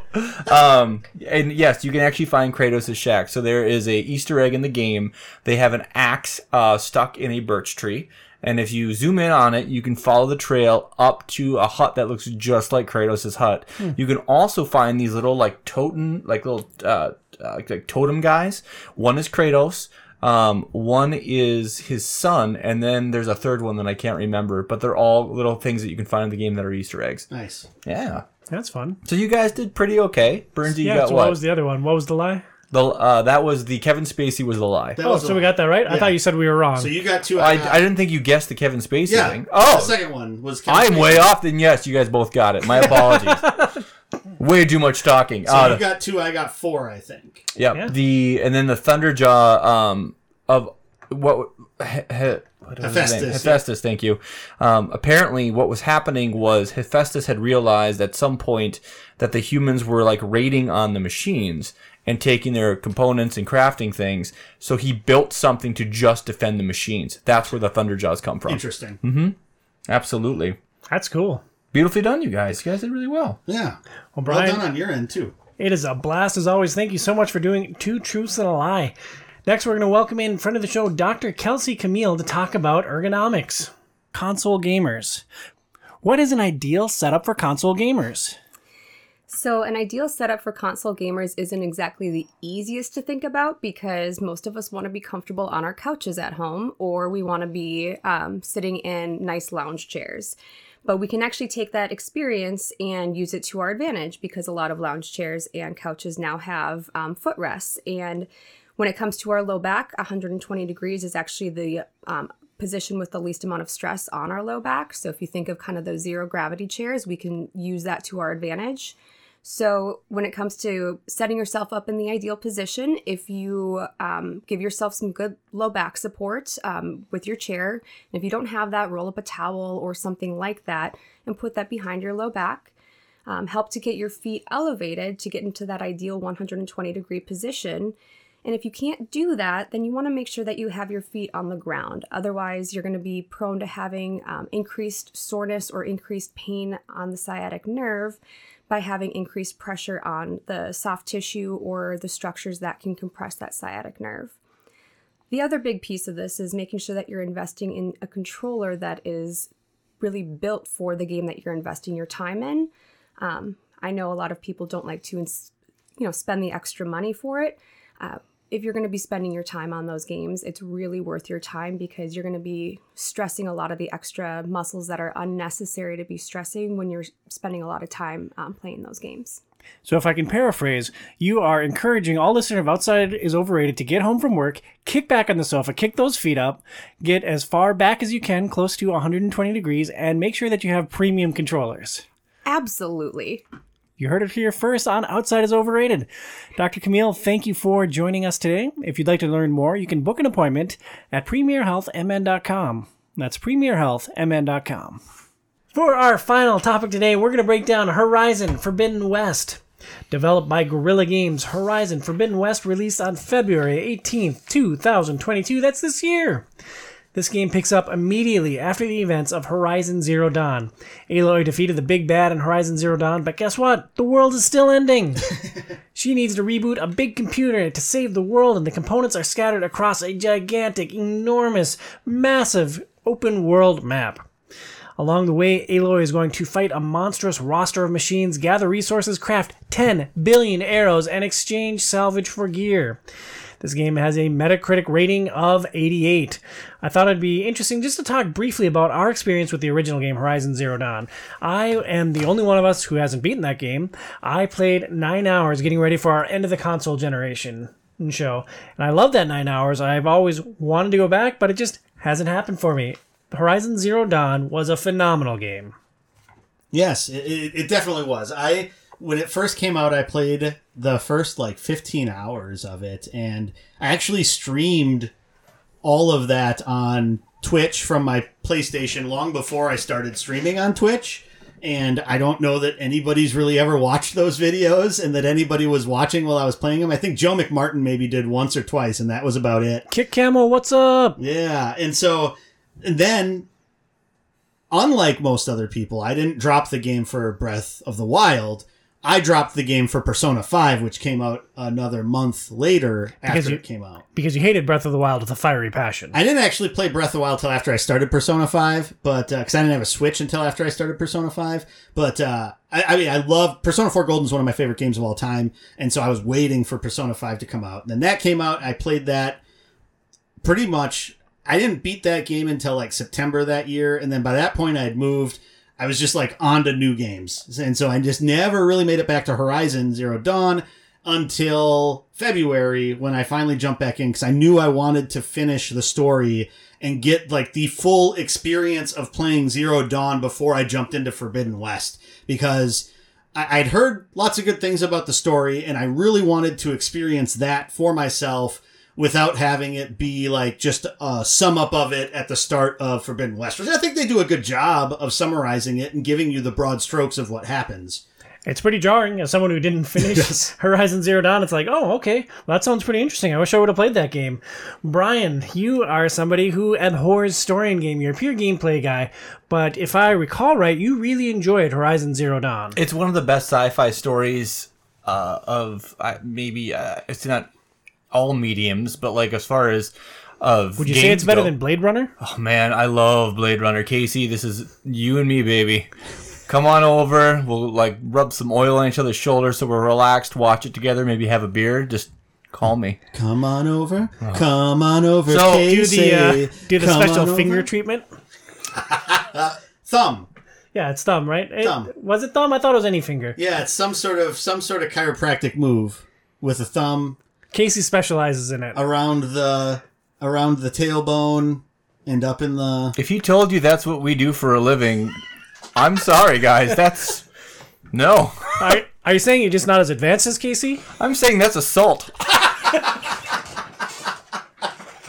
That's assault, brother. So I, I He told me he loved me. Yeah, well, if he was nibbling on your ear when he said it, at least he's affectionate. So, uh, Horizon, I love, I love the story. It's it's really in depth. It's it's complex. It's well thought out. I would argue with Joe that at the beginning of Forbidden West, though, they don't get you really into a, a good summary.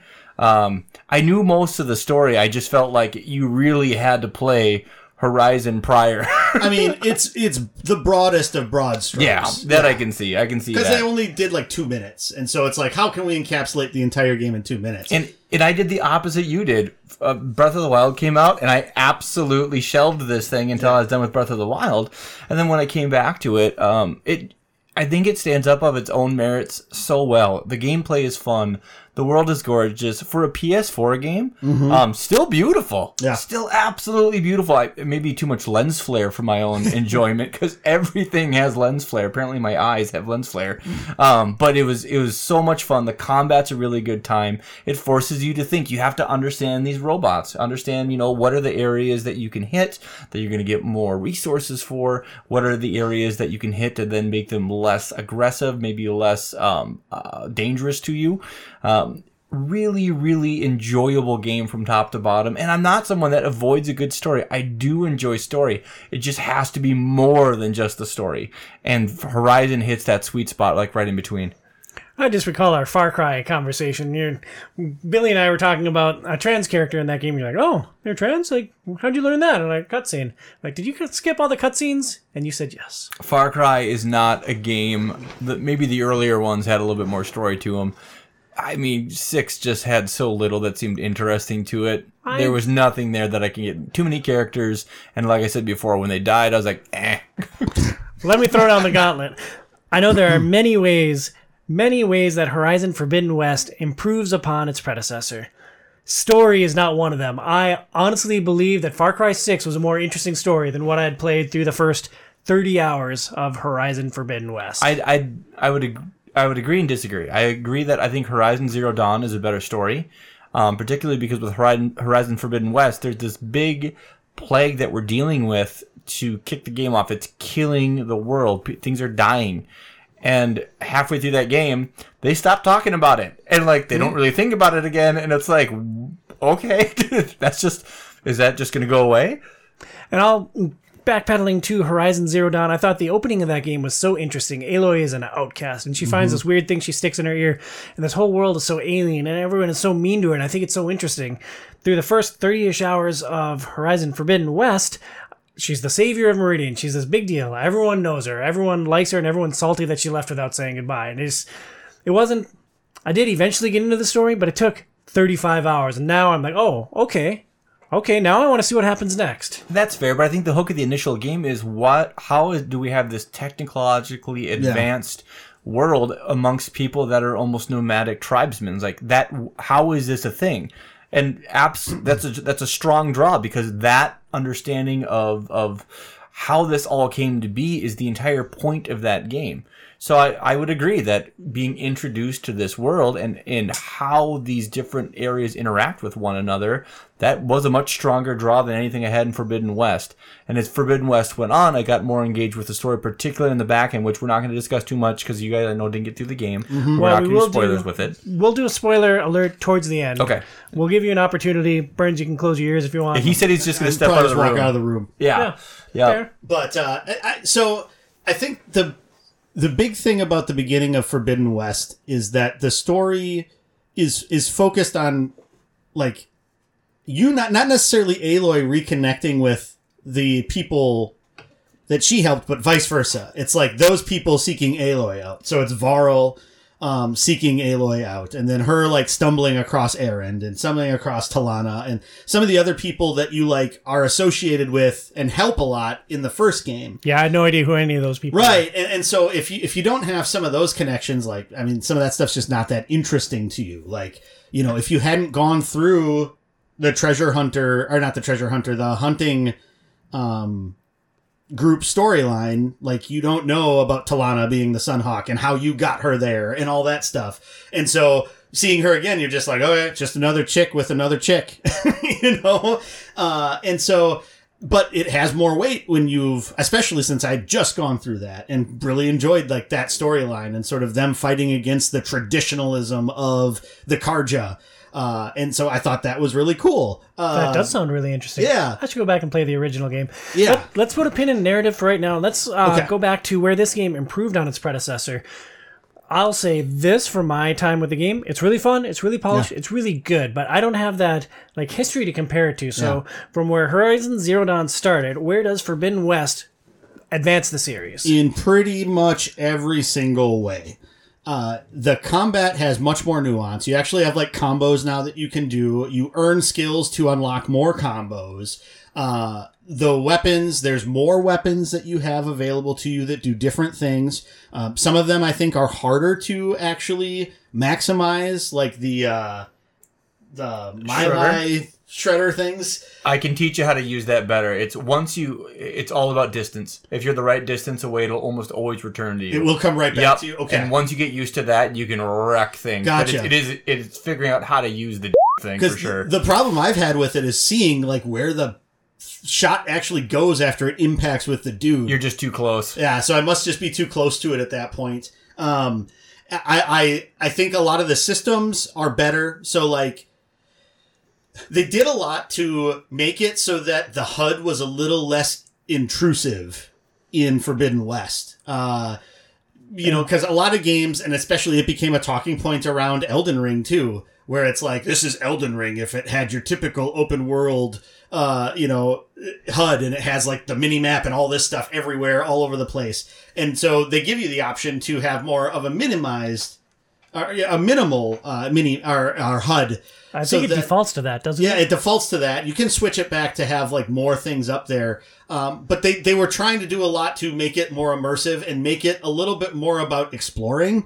Uh, so it's a little bit harder to maybe see some of the different things that you can like gather in different spots. But, you know, you just do one pulse of your focus so that you can see the things for a little bit. Or you hold it down and then that's how you can find the animals and that's how you can, uh, uh, harness or like hone in on the enemies, find out your information about the enemies, kind of like in the first game. Uh, and, and so I, I, I think that stuff is all like really well done. Like you have a lot more skills that you can unlock. I was just going to bring up the skills, and Brian, I was going to pivot to you to talk about how the skill trees changed between the two games. Um, we went from four skill trees to six, and we also introduced something called Valor Surges. So Valor Surges are essentially like a superpower. You got a separate bar that charges up over time via either taking damage or doing damage to enemies, and then you can use this to have an increased ability, whether it's like firing off an electrical AOE, whether it's being able to fire arrows with more damage with faster draw time and replenishing life with each hit. It gave you different ways to kind of build your character. Um, the part for me that that I struggled with a little bit. I felt like some of these abilities were underwhelming. As you look through the tree, there was very few things. It was like, oh my god, I want this, and I want to work my way down there as fast as I can. There wasn't a lot of that to it. All of these things had their own practical utility. They did, but I think that there could have been more interesting skills that were presented that made you really want to get them. I agree that the skills felt underwhelming. I early on I focused entirely on the infiltrator tree. Like I wanted to sneak in and I wanted to clear as many of the enemies before they could see me. But the way it worked in practicality was I would clear one with my silent strike and then invariably someone else would notice and then everything's on me. So it felt like even though I was investing all those skill points, it didn't feel like it made me a particularly BA like stealth hunter. it didn't make you better in the category that you were dumping skill points into, right? You you were still getting caught at the exact same time whether you're level 1 or level 12. That's part of the battle with some of the skill system. to some extent. Like i think there's some abilities within so i, I think the game is so ultimately they you're probably not going to be able to unlock every skill. Maybe you can by the time you're into the game and you do everything you get enough skill points to unlock everything. Uh, the first game you could get down get every skill. I, I finished the game did all of the side stuff started a little bit of the frozen wilds dlc and i had all but three skill points in the first game um, and so in this game, there's more of those choices to make, uh, which I think is is nice because it's better than knowing that I'm going to unlock everything eventually.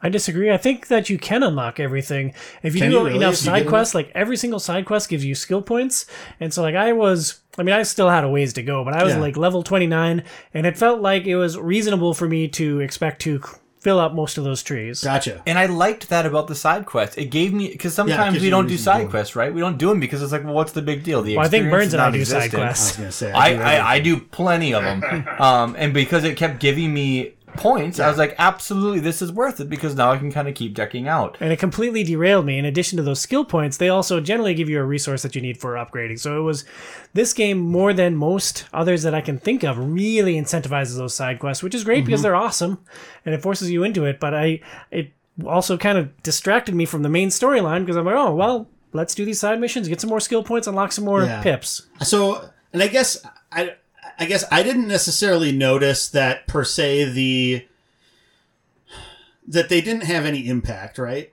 Um, I was able so like when I was looking at the skill trees, I was looking at okay when I played through the first game, how was it that I enjoyed playing this, and what were the things that I defaulted to? So basically, I started off by leveling up in the bow and the staff. I'm gonna melee things.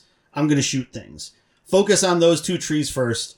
I abandoned the machine one because until I unlock a cauldron, it doesn't really matter. I could make my mount better. Who gives a crap? Most of the time, I just run from place to place anyway because I just I don't know. I just start running. You know, I- Yeah, if there's not a bristleback right in your way, it's like I'm not going to go out of my way. Right, right. You know, I, I Forrest Gump it. I just felt like running. uh, and so, but I, I think like having the resonator stuff on the melee is interesting. So, like, you build up power in your staff, and once it gets to a full charge, you put a blast on them that then you shoot, and it does extra damage to the enemies. Uh, I think that's an interesting way to not just fall down one path, but then push you back out to using your ranged attacks from just like solely just going melee focused with a lot of things. 35 hours into this game, I've done that one time. Really, I do that all the time. I need to do it more. yeah. The fight for me, I think that melee just felt generally underwhelming unless I was fighting humans. Unless I was fighting bandits, the melee just felt kind of underwhelming because if I don't know if you guys have been fighting a, a larger machine or even a my um, a medium machine, and it's it's almost dead. So I'm spamming my attack button with my staff to try to kill it, and you're doing no damage to the thing. You're like, my God, please die! You're eating damage for no reason. See, I finish off most of the enemies with melee. I did, I wouldn't say I finished off most enemies, but I used it a lot more against machines than I did against humans. Yeah, because it's like by that point they're charging at you. They're right there, and like most medium size, and I'm guessing as I level up farther down the melee tree, it'll be more powerful. But if you hold down the R2 to do the power attack on them, like many of the enemies, it's gonna knock them over so you can do a critical and kill them. And so you I know, love the knockdown. yeah, and and so that was like my bread and butter is that I do that. I I like hit it really hard, knock that one over. Hit this one hard, knock that over. Crit strike this one. Crit strike strike the other one. I've built up my resonator blast. Hit that on another one. Step back, shoot it. All right, let's get into one of my weapons. I'm gonna sit there and just sort of pummel at them. You know, maybe switch into my javelin, chuck that at something, watch it blow up. Uh, so I think a lot of that stuff does a good job of incentivizing you to play a couple of different ways, um, but you don't have to. Like you could just go straight down. Um, Infiltrator and then regret it the rest of the game. well, yes or no? Because like the good thing about some of the things that are down the infiltrator path that are interesting to me is that it gives you if you're in stealth and shooting your bow, it does more damage. And so if you unlock those, like that's another thing that I'll do from time to time is just sit in some brush and it, whether it's humans or sometimes against smaller enemies, just sit in some brush, plug away at something, knock it off, and then like let things calm down and do it again. And as long as I'm like stealthed and they don't see where I'm shooting from, like I'm doing quite a bit of damage and like knocking things off on one shot. Sometimes you do um, that anyway, but in other times, like you're not doing as much damage if you didn't unlock that. I think it's stealth shot plus or something like that, and you can level that up a couple of a couple of tiers. Too slow for me. Let's go! And if you were using if you're using the piercing shot with like one of the sharp shot bows, one shot, even if they're wearing a helmet, they're dead. Yeah. That's that the stealth aspect I always found to be much more useful within a bandit camp. Otherwise, I'm more of a player who's dumping a lot of statuses on something. Yeah. And then after using one a great addition to this game is some of the weapon techniques. Yes. Um, particularly with like the brace shot, if that's one that you guys have used, that's where you use the sniper bow. You see her squat down to the ground, pull it and fire it, and it detonates. Yeah. You cover something in frost, hit it, you've already depleted three fourths of its life, and it's it's it's virtually dead at this point. And the other cool thing was that sometimes late in the game, I found some abilities that I didn't know that I liked as much. I turned a Claw Strider into a personal attack dog. You could choose it between either being docile or being aggressive. And an aggressive, anything that's around me that can be considered a threat, it will run out and start attacking, mm-hmm. which was an absolute blast. Um, they just did a lot of good quality of life things in this game. Um, the ability to move time, I thought that was fantastic. Um, no more filling up the loot sack. You're someone Yes. who played through Horizon Yes. Zero Dawn.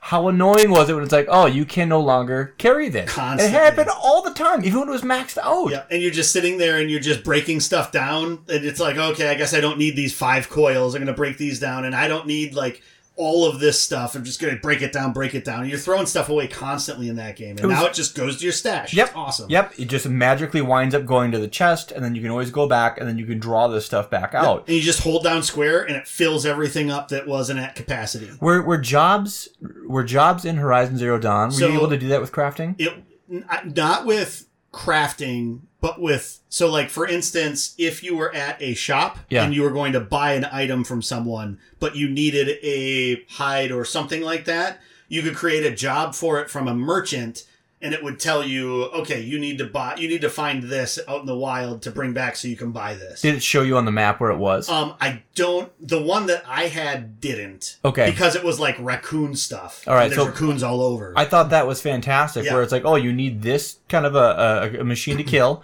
You create a job, and it shows you on the map where you can go hunt it. There's no more having to go search for it because there's a billion icons in Yeah. this game. the like the weapons too i wanted to jump on that while we were talking about that like the weapon crafting and like how you can level up weapons by crafting different things into them and then how that's tied into getting certain things off of certain enemies i think is like really smart and really cool and it fixes a lot of the problems that horizon zero dawn had like after the first 15 hours of that game like basically by the time i had picked it back up I, I was never short on shards ever. Like I just I, I tended to always have enough shards to buy pretty much whatever I wanted. I, I had a lot of like other items that I needed for most of the things I was going to buy. There was like a couple of the later stage like big weapons that I never got like this thing off of a Thunderjaw, so I didn't buy it um, until I finally got that. Here, you're like looking at that like from the get go. It's like, okay, you need to get the antlers off of a fanghorn because then you're going to be able to level this up to level two and level this one up to level three. So it's like, oh, I found some chargers. I know I need charger horns. Plug all the horns off of all of them. I've got that for the next few things that I need to level that up. And like having those weapons get better and then once you max them out and you're like oh well this weapon is so much better than that maxed out. Okay time to switch. And and the the outfits are the same way. It it it sort of leads you back into that loop of finding and seeking out these different types of beasts to attack them instead of before where well there was no progression in the things. It was just hey to buy a new thing you need this one thing. And it seems like most of the enemies have more different things more things that they drop that are unique to them. So you need to find more of that stuff. You need to kill more of them. And so it, it's it's it's cool how that all works together and it makes it more interesting. And it's like i'm struggling to have enough shards because i'm upgrading stuff all the time. Like by the time i go back and upgrade four things i have like 30 shards left. It's like Broke. okay i gotta go make money again. I gotta sell some things. The problem I had with it was that there were so many options because you have how many weapons? Six weapons and your armor up constantly. Yes. And so there's six different things that you can need for upgrading, and I just I got fed up with trying to track them all basically, and so I just I started going to merchants and buying as many things that I didn't have as possible, and then going into the workbench to see what I could upgrade. So I wasn't strategic at all. It's like I have this big pile of shards. Let's buy a whole bunch of upgrade resources and hope that I get lucky. gotcha and it was hard too at times just because I think there's uh, what the green I think you can you can upgrade three times. Blue is like three Four. or four. Purple's five, and then legendary is like five again. Yeah. So I mean, it's it's a process if you want to go through all the all the uh, all the categories. So I, I- for me, I just kind of fell in love with certain weapons. I'm like, you know what? I got 30 minutes to play today. I'm just going to try to upgrade this maybe once. And it's nice because you can have the bite sized morsel, go in, play something. I'm not trying to progress the story. I'm not trying to do side missions. I'm just making the next time I play a little bit more fun. And I like having that option for it. Yeah. That would be a great way to approach it. I can see myself agreeing with that. Most of my time was focused trying to accomplish the next thing because I knew this show was coming and I wanted to try to experience as much as possible. How many hours did you put in? Like, 36. I. Damn impressive, man. For a guy with two young kids, very impressive. yeah, thank you. Yeah, um, three podcasts I do a month too. The other neat thing about the armor that they have is that each one tends to be slotted towards one of the skill trees. So, like, an armor will say it's infiltrator or warrior or survivor. And that's basically telling you the types of skills that you unlock as you level that up. And you can see everything that it's going to level up to as you would level that. I think that's really cool. When you're shopping for things, you can compare what that is compared to yours and then also compare what it is fully maxed out Which was compared to great. yours and it's like okay this is awesome because i can see what this is going to match up to the one thing i wish is that when you're in your inventory if you could compare it to what you have equipped to like that's that, that one little thing Thank where it's you. like that would be perfect Yep. because then it's like okay now is this better than what it is at level two or not quite yet i It's think super. it's level Why is that an option? I, don't, know. It's understand. oversight, or I maybe don't they know. just for some reason couldn't do it because it's within the same interface. I'm not sure, but that's like one little thing where it's just like if they just had that. Because what I've been doing is like when I get armor, I'll I, I've I've had the same armor on the entire time. Um, well, okay. I had like the whatever you start with. I had that on for a while. Then I got like the Oseram Explorer armor, and I leveled that up all the way. And I've had that on the entire time because I like the way it looked better than other things. I jumped from something like that to a legendary. Um, and the only reason I went to the legendary was um, some of those really high end armors, they add to the skills. Plus two to valor surge, Yeah. plus two to stamina recharge, which stamina recharge is how you use your um, weapon abilities. And that was such a useful thing to just, okay, well, I guess I need to unlock this because I want these. Um, otherwise, man, I, I just tried not to get hit, and there was nothing actually doing so much damage to me. I felt like I had Yeah. to switch up my armor set. There was so there was the battle where um I, I don't think it was I think this was a main story one where you, you fight the guy with the I think it was the guy with the thunder jaw and he's like standing back shooting you with like a shock weapon and then the other things running around at you. I had to switch to something that was like had more shock defense.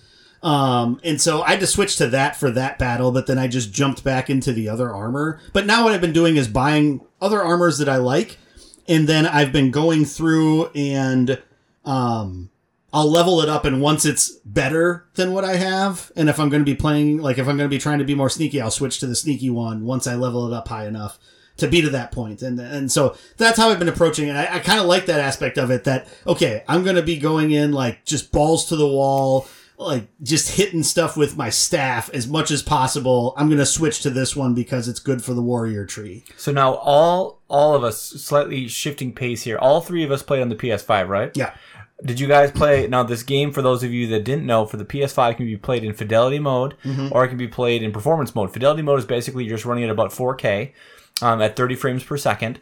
Um, performance is going to be at 60 frames per second and just slightly under 4K. What did you guys play at? Default. Fidelity. So you played at Fidelity. Well, it depends on what his system default is, because a lot of the games, whatever you put as your system default, yeah. it- it'll it'll default to that. But um, I I I picked uh, I picked fidelity because I don't really notice the difference too often between thirty and sixty frames per second, so it doesn't really affect me. This is the one game I think I have noticed it with how fast the combat was. You could see how much more fluid it was going at 60 than 30 because I had planned to play at 30. I'm like I want to ma- I want to get Yeah. 4K. I want my retinas bleeding from the beauty of what I'm looking at. And I started playing 60 frames. I was like, "Well, I can't go back now." It's just Interesting. it's too smooth. Interesting. I'd also like to note that my Aloy wore a dumb basket on her head. See, I avoid any armor sets that have bad like bad headgear. That, that's why I barely ever switched my armor in Horizon Zero Dawn because it felt like eighty percent of the wep- of the armors had just stupid headgear. Um, I kind of like the Carja headgear, so I default to that. But then there's like the Oseram one that I have is a little bit of like a like a kind of like a turban thing um, that I thought looked decent. I would like so- a very minimalist approach. Yeah. So like mine is basically it's like lots of different fabric. Orange and white was what the base color was until now I found the dye merchant and I was like, ooh, look at that. Fancy colors. This I had is a fun. I had a skirmisher forever where it's a helmet and it's got two long like metal Oh, jaws okay. that come off the sides and I love that she looked like a damn demon. so I had I had that forever. Um, what do you guys think about the level of customization in this game? This is the most customization from just a setting standpoint that I think I've ever seen. Do you want me to kind of elaborate a little bit more on that? yeah, I don't know that I changed too much of anything Oh my other God. than inverted because I always have to invert. Me and you both. Um, so Not me. You guys are weird. you can go stupid deep in this game. So if you get tired of always firing off the focus, you can have it so anything interactive as far as a resource within in the um, world is automatically tagged all Oh, the time, gotcha. which I did because it just made things a little bit easier. I also had it on where it always showed all climbing points at all times. So Oh, like some so people are like, didn't have to yep. Some people are like, it? oh, it's game breaking for me, or it's realism breaking. I'm like, it's robotic dinosaurs. What are you talking about? let the let the rock glow. um, so I thought that was amazing. You could have on um, auto um, auto charge or auto accelerate um, for your mount, which was great if you guys were doing the races. Oh, I need to do that. Makes the races a lot easier. You can also have Aloy doing auto run. You can also go crazy in depth with its customized um, difficulty. What that means is if you go under difficulty and go custom, you can set it so you can set how high you want the difficulty for the machine's health. Um, beginner, um, medium, very hard. You can also have it set to you, so they don't have to always match up. Maybe you want the machines to hit like a freight train, and you want to be able to tank some of that. That's fine too. Um, or you can also turn on easy loot for the people that want to just get Oh, so tired. it just picks it up instead of having to. Kind of. So you know how there are certain items that get destroyed if you don't knock them off the machine by the end of the, the Oh, encounter. yeah. Easy loot makes it so that no matter what that machine has on you, you get all of it. So when I was actually grinding That's up my cheating, Brian. when I was No. grinding up That my is cheating. nope, when I was grinding up my legendaries, when I've already gone through two or three of their cycles, and I've got a couple left, and I'm, I'm going ham trying to get these things upgraded. I screw it. I'm just gonna turn on easy loot just, just to make cheat. the grind at that point easier. I'd already beaten the game. I'd already become the ultimate Chad. So like, it's just it was. I thought it was so cool how they had so much customization for however you want to build your Yeah, experience. that is cool. Which is just neat. Yeah. Is After it neat? It doesn't appeal to me at all. Like it's just like I don't know. I'll work within the con- confines of the default settings generally. If there's something horrible, I guess it is nice to go in there and change that aspect of it. But it, the customization doesn't do a ton for me. I love not having to proc off my sonar every two seconds when I'm looking for stuff. That, That was would be nice. fantastic. It's funny bouncing between this and Jedi Fallen Order for uh, Game Pass Forever because like I'm just I've just I walk around and I just click right stick forever, uh-huh. forever. It's like when I was playing The Witcher, constant Witcher sense. Yeah. And then like I switched to Fallen Order, it's like oh I'm just up my camera, cool. because that's the lock on, right? Yeah. In, yeah. Fallen Order. Did you guys do any of the races? Not yet. I, I don't think I unlocked any of them yet. It is. I don't understand that the internet community has come back, and I've seen so many YouTubers like, "Oh, it's so broken. I've never played a game, a, a portion of a game so broken. You know, I just want to like makes me want to quit." I had on the auto run for the mount, and I never lost one of those races once. They're like, "Oh, you know, I was in first, and then I get destroyed." As long as you recover fast enough. They're super simple, but there's a huge chunk of the gaming community that thinks this is like the absolute most broken Really? POS in the game. Interesting. It is a, let me know your opinion when you play it. a lot of people tend to hate racing in game. I don't I don't like it. I'm the odds of me actually doing these races very very very very slim. I did zero in Far Cry. It's six. Did didn't do a single one. Did you do any of those? no. Yeah, me neither. It's like I'm not playing it to race. Yeah, I'm like if I want to play a racing stuff. game, if I want to race, I'm going to play a racing game. Is there a story attached to it, or do you get skill points from it? You one of the legendary bows is directly tied to it, so you have to win all. It's either five or six races um, to unlock that bow, and it's it's worth getting. But and to be honest though, Doesn't sound like it. It doesn't sound like it's worth getting. I didn't. I, I did every race once. Most races last three minutes. They were not that hard. I don't. I don't know what was happening to other people. I just don't. So I, um, playing through Horizon Zero Dawn, I was just like, I'm not going to do any of the the hunting clubs or whatever the heck. The it's called. lodges? The lodges. Yeah. I was just like, I don't care. I, I don't care about those challenges. So I just skipped them until I got to Meridian and talked to the guy, and it's like, oh. There's like a storyline that I can do that's tied to these. All right, well, let's go back around to them. And it's like, okay, well, I got two of the Blazing Suns at one of them. It's just like, well, I might as well get the Blazing hmm. Sun at all of them then. And so then it's just like, "Rah." Yep. yeah. And there's there is some And I did all of them before I went and did that storyline. They're like, "Oh, you have all of these." It's They'll like, have "Yes, I do, weapons. They'll have weapons Yeah. tied to it this time, and then the arena. If you guys didn't get a chance, I thought the arena was a great addition. I just uh, I just unlocked it. I have not been there yet. It's basically it's got multiple tiers, but you can unlock a lot of the high end legendary stuff through completing those. And if you complete everything, you'll have enough to buy everything. So it's the last couple fights though are an absolute. One last thing before we jump on to jump from the improvements between the last game and this game. Like we talked about the climbing a bit. The climbing is so much better in this game. There's so many more logical points of how you can get up. Um, like when you're climbing like cliffs specifically, because it's just like the other game. It was arbitrary as to whether you could climb up something or not. And it's like, well, I should be able to make that jump. I should be able to grab onto that because it's it's rock. It's the only difference is that that one has a little bit of white outline around it. Like this is the same rock, you know? And so that was, that's like a lot better in this game and how they have like, how it's designed when you see the lines on it too, I think is really, is really cool and Yep. interesting. And then, um, the one thing that I thought aged the worst in Horizon Zero Dawn, going back and playing it this year, is like the jumping the jumping is so like dumb looking because you do the same jump animation no matter where you're at and the way that they set up like navigating some of the areas that you had to get like if you had to get up on top like this like little mound or whatever you just have to sit there and do this stupid aloy same gallop five times until you finally hit the spot where you can get up over it and then just keep jumping in the same way I- over and over again I wish people could see you illustrating this jump with your arm. it, it looks like that. It's it's just this the, the dumbest jumping animation. It's always the same. It never changes. And so th- that's like a lot better in Forbidden West too. They did a good job of having more dynamic animations with a lot of that. The only thing I miss about that jump was being able to do focus time. You could jump, enter kind of the bow mode, and then shoot at things. But now they they cr- increased the focus mode so much in this game. Yeah. You could spend half the time in slow mo. It was Yeah. awesome, just being lethal with how precise you were. And you can level it up more. Mm-hmm. Like, and that's so yeah. That's, that's some of the skills that allow you to have longer concentration, um, and then have armor that increases it, um, or weapons that increase it is pretty awesome too. We've talked a lot about how Horizon Forbidden West improves on its predecessor in almost entirely positive ways. Next, I thought it would be interesting to talk about our highlights and impressions of this gigantic open world. I will start with a first impression. There's a ton of stuff to do here, and mm-hmm. at 35 hours, I've never been to the arena. I've only done one hunting challenge because I don't really like it. I haven't touched the races. Brian, you're our expert here. Like, what are the highlights of this gigantic world? So it's going to take you through some different areas. There's actually some modern areas of the United States that the game's going to take you through. So you'll recognize those places as you travel through them. And, and even though they're essentially decimated, there's enough there to let you realize where you're traveling to and from. Do you mean specifically Las Vegas? There's more than that.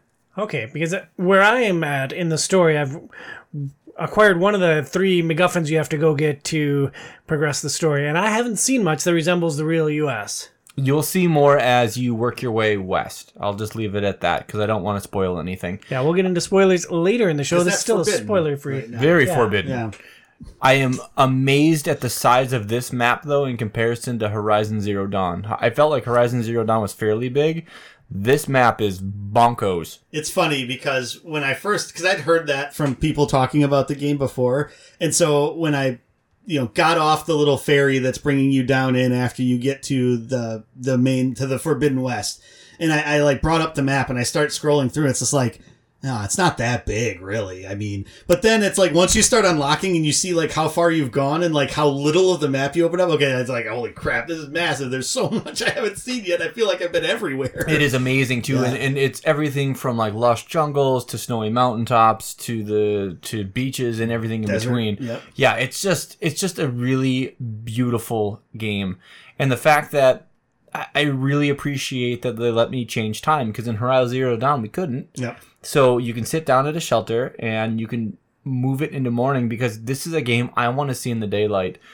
Dark is nice because it lets you fight certain kinds of what's called apex machines, harder versions of regular machines. But as fun as that is, I want to see how beautiful this world is that they created. It's so detailed. It's so gorgeous. And it feels like it's a living place. The people have their own place in it. The machines are doing their part. And it's just a world that you want to be able to see every square inch of it. And there's a lot of square inches of it. I don't need to see every square inch. I need to see all the square inches that lead to skill points. You're going to cover almost that entire map due to that. The, the, I think the whole point of that side missions is that they really force you to spread out across the map, um, which I think is kind of a clever way to do it. Well, now that I can unlock the fire gleam, I have to go back through the fire gleam spots that I found before and unlock those, you know, and Good news. There's other ways that old block paths too. no, I know that. I've found some of those too, and I'm waiting to get the things that unlock some of those other things so that I can go back and get If, those. if I can recommend to both of you and anybody that's listening to this podcast that wants to play this game, I would really, really recommend play a significant portion of this story before you start doing all the side quests. That is the exact inverse of what I've been doing. I am thankful to hear that now that I'm moving off this game for the next. I, I, I made that error, and the thing is, is that there are things that allow you to work around what are called fire gleams, which are basically you can explode holes in areas. You can work around vegetation. They give you new kinds of mounts, um, new abilities with which to like breathe underwater. All of these things are unlocked through the story, and I there was so much stuff that I did not get to encounter early on because I was so worried about pushing the story too quick. No, push the god story. you can always go back anywhere, anytime, just like the first game. And a question for you, Brian, along that vein. One of the reasons that I was doing so much side stuff was to get those skill points and to equip myself to take on bigger challenges. Were you adequately equipped to handle the story, having not played a lot of that side content early on? I played a lot of that side content early on, just so we're clear. Like I was going, I was slow rolling that story. I was overly prepared for almost anything that I encountered, and there really wasn't any time that I felt like I needed to level up outside when I got to the arena. I think there's four or five levels to the arena. I plowed all the way up to the second highest on just the gear I showed up in. So I was, I was, I had way more. Uh, uh, firepower than I probably should have had at that game. I wound up completing probably about four missions before the game ended. I had already capped out the game level. So I would recommend play the story. Interesting. Bernsey, you often struggle with open world games because you almost get bogged down by paralysis by analysis. There's so many things to do, and this is a giant game with a ton of things to do. Yeah. But it sounds like this is an experience that you enjoyed a lot more than, say, Breath of the Wild comes to mind, but we both hated that game. Um, there are other open world games that you've struggled with because you just get bogged down in the stuff you can do. That wasn't the case with Horizon Forbidden West I so think far. part of what part of what makes a difference is like having so having things or a mechanism on a map to be able to see like this is where this is. So I either know I can go back to this or I'm going to go to this to complete this. Like having where I can look at it and say, okay, I'm doing this. I'm going to do this. These are the things I can tick off the box on the way. Like that's how that's how I like like to play games. Um, when you get into things like Skyrim and you get into things like other things that I've had difficulties with before, like Breath of the Wild, when there's a lack of some of that stuff, I feel less enticed to keep pushing forward through some of those things. So you need a little more structure, a little less freedom with your open world games. Well, or at least show me where the things are so I can go towards that. Or give me a mechanism where it's like I can notate, yes, I want to go here. I'm going to flag this spot so I can go to it. Um, and what if your weapons break? I mean, yeah, that that's annoying as crap.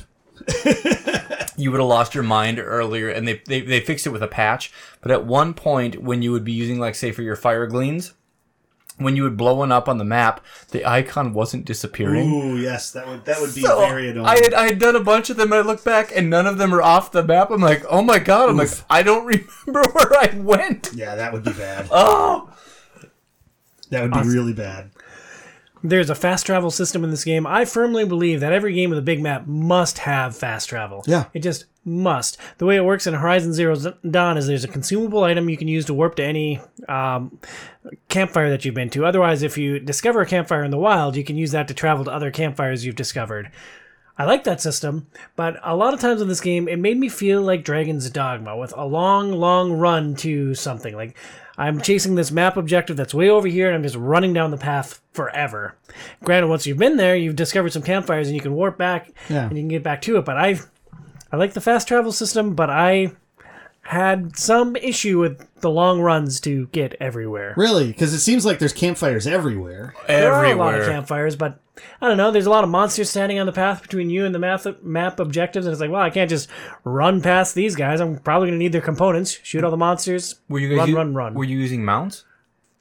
when uh, Bristleback was handy, sure. Mount uh, well, bristlebacks or chargers, um, either one, and Never mounted a charger. chargers are pretty quick. That's what you actually do most of the racing in the game with, and man, you can go right by things. There's nothing they can do to stay caught up with you, and as long as you pass within about like 20 feet of the campfire, you've discovered it. So at that point, then you can warp there anytime you want.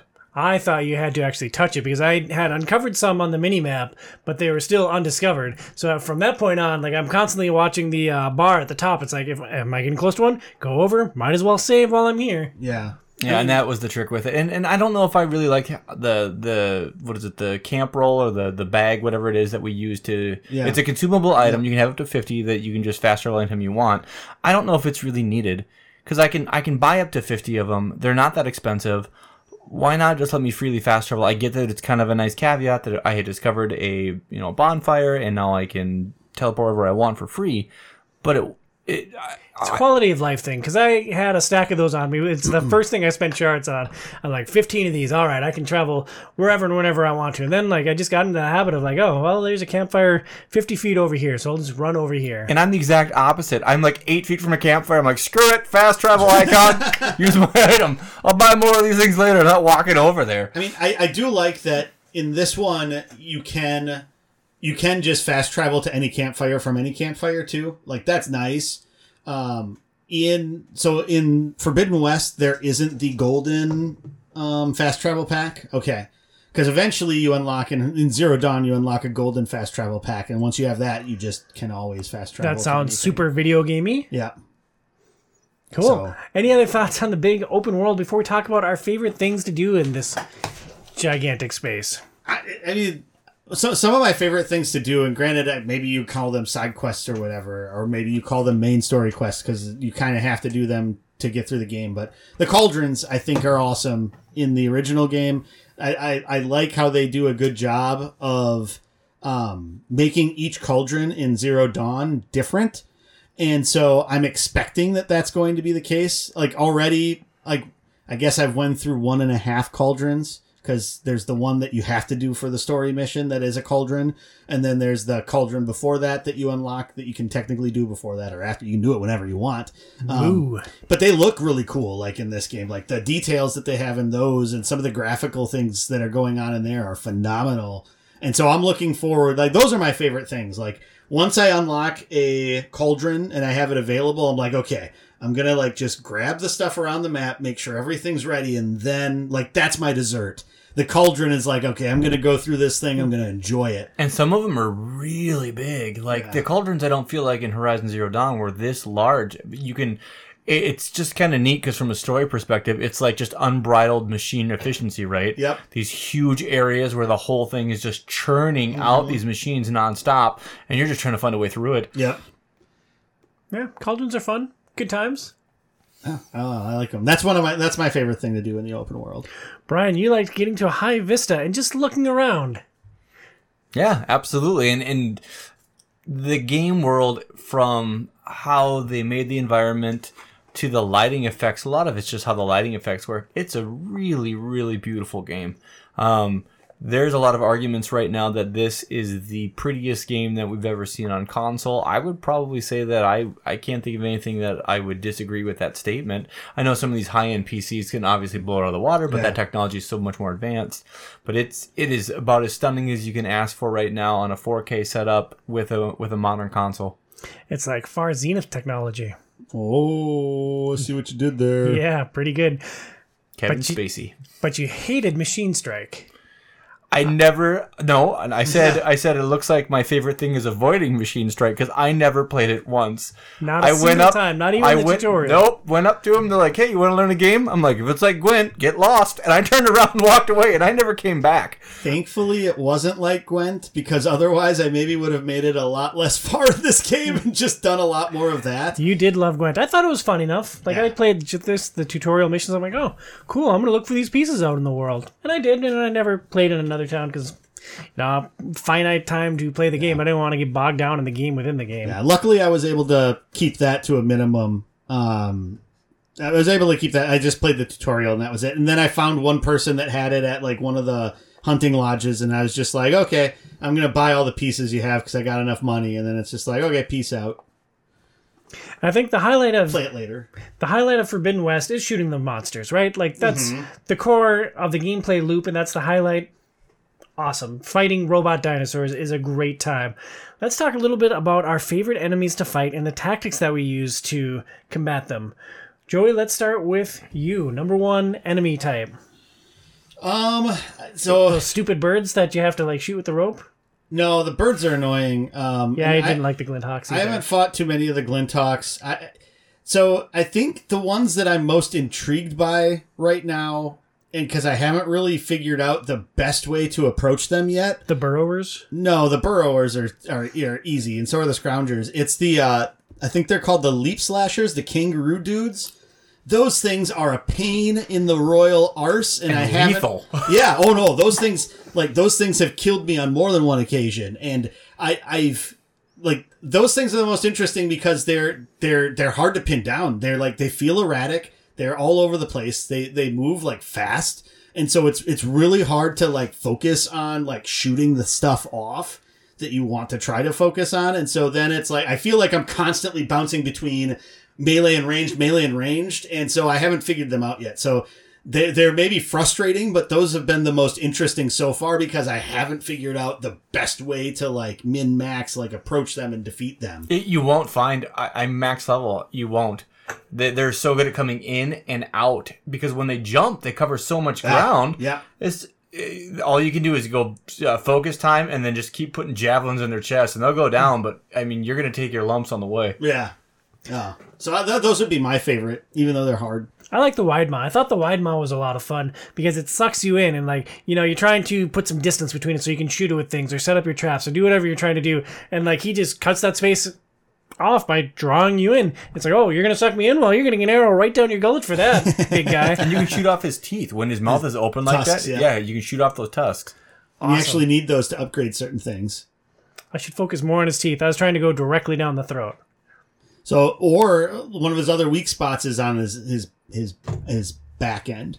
His butt. Yeah, no, that's like he has the whole like thing on the back that is a weak point too, and I think you can. I think you get resources if you knock it off, but it, it takes a lot of shots. Or I just need to have better tear weapons. Probably that. There was a lot of complaints people had about like how hard it is to injure some of these machines, and it's like as long as you're ripping off components, you take off the right component, they drop half their life, if not Yep. more. Like th- this game forces you to be mindful of what you're shooting at. And we didn't cover it earlier in the quality of life, but when you scan something, if there is a component that you need, you can go through a small menu to Yeah. show you where it is, and then you can have it highlighted as you're fighting it, Yep. Which is so great. Yeah. Um, I love fighting Slitherfangs. I love Thunderjaws. Slitherfangs. Slitherfang is a gigantic snake that you play Huge both in cobra. the opening section of the game and then later on. Do they ever come up outside of like story stuff? Yeah, yeah, they're out in the wild, and you're gonna have to get a lot of what's called their earth grinders. It's like a, it's like the area they chew up stones, essentially. Yeah, right. Um, you'll need them for a bunch of the legendary gear. There's these things called they're like scorchers, I think it's what they're called. It is a a dog that is on fire, and it is stupid fast. Those are annoying. Dog is on fire. That's very much it. Yes. Um, so there's that. The Clamberjaws are these monkeys. Those are probably my least favorite in the game because they're just all over the place. They're like the leap lashers and then stalkers. Have you guys run into a stalker yet? Yeah, I've fought a few I stuff. mean, Oh I my fought a lot of God. stalkers in Zero Dawn. I haven't fought them in Forbidden West yet. So you they can basically disappear. Yep. So if you're scanning them and they go into cloak, too bad you don't scan them. You can't track them. Um, the only benefit is is that I found out in this one if- when they throw their mines on the ground, if you shoot their mines, they detonate all over. and they will hurt the stalker. Oh, so nice. once their cloak comes down, it's time just to beat the living piss out of the thing. um, and once you knock off a couple of the areas too, is like it's fun for some of these machines. They drop weapons you can use. And that's great. You can do that with um, some of the saw teeth. You can do that with the thunderjaw. It's fun to take down something with its own weaponry. I mentioned how I didn't like the birds, the glinthawks. I did enjoy shooting them with my electric rope because then they're like tethered to one spot and they're taking damage over time, and that was just really satisfying for Have me. you, It's like have you used the vertical traps?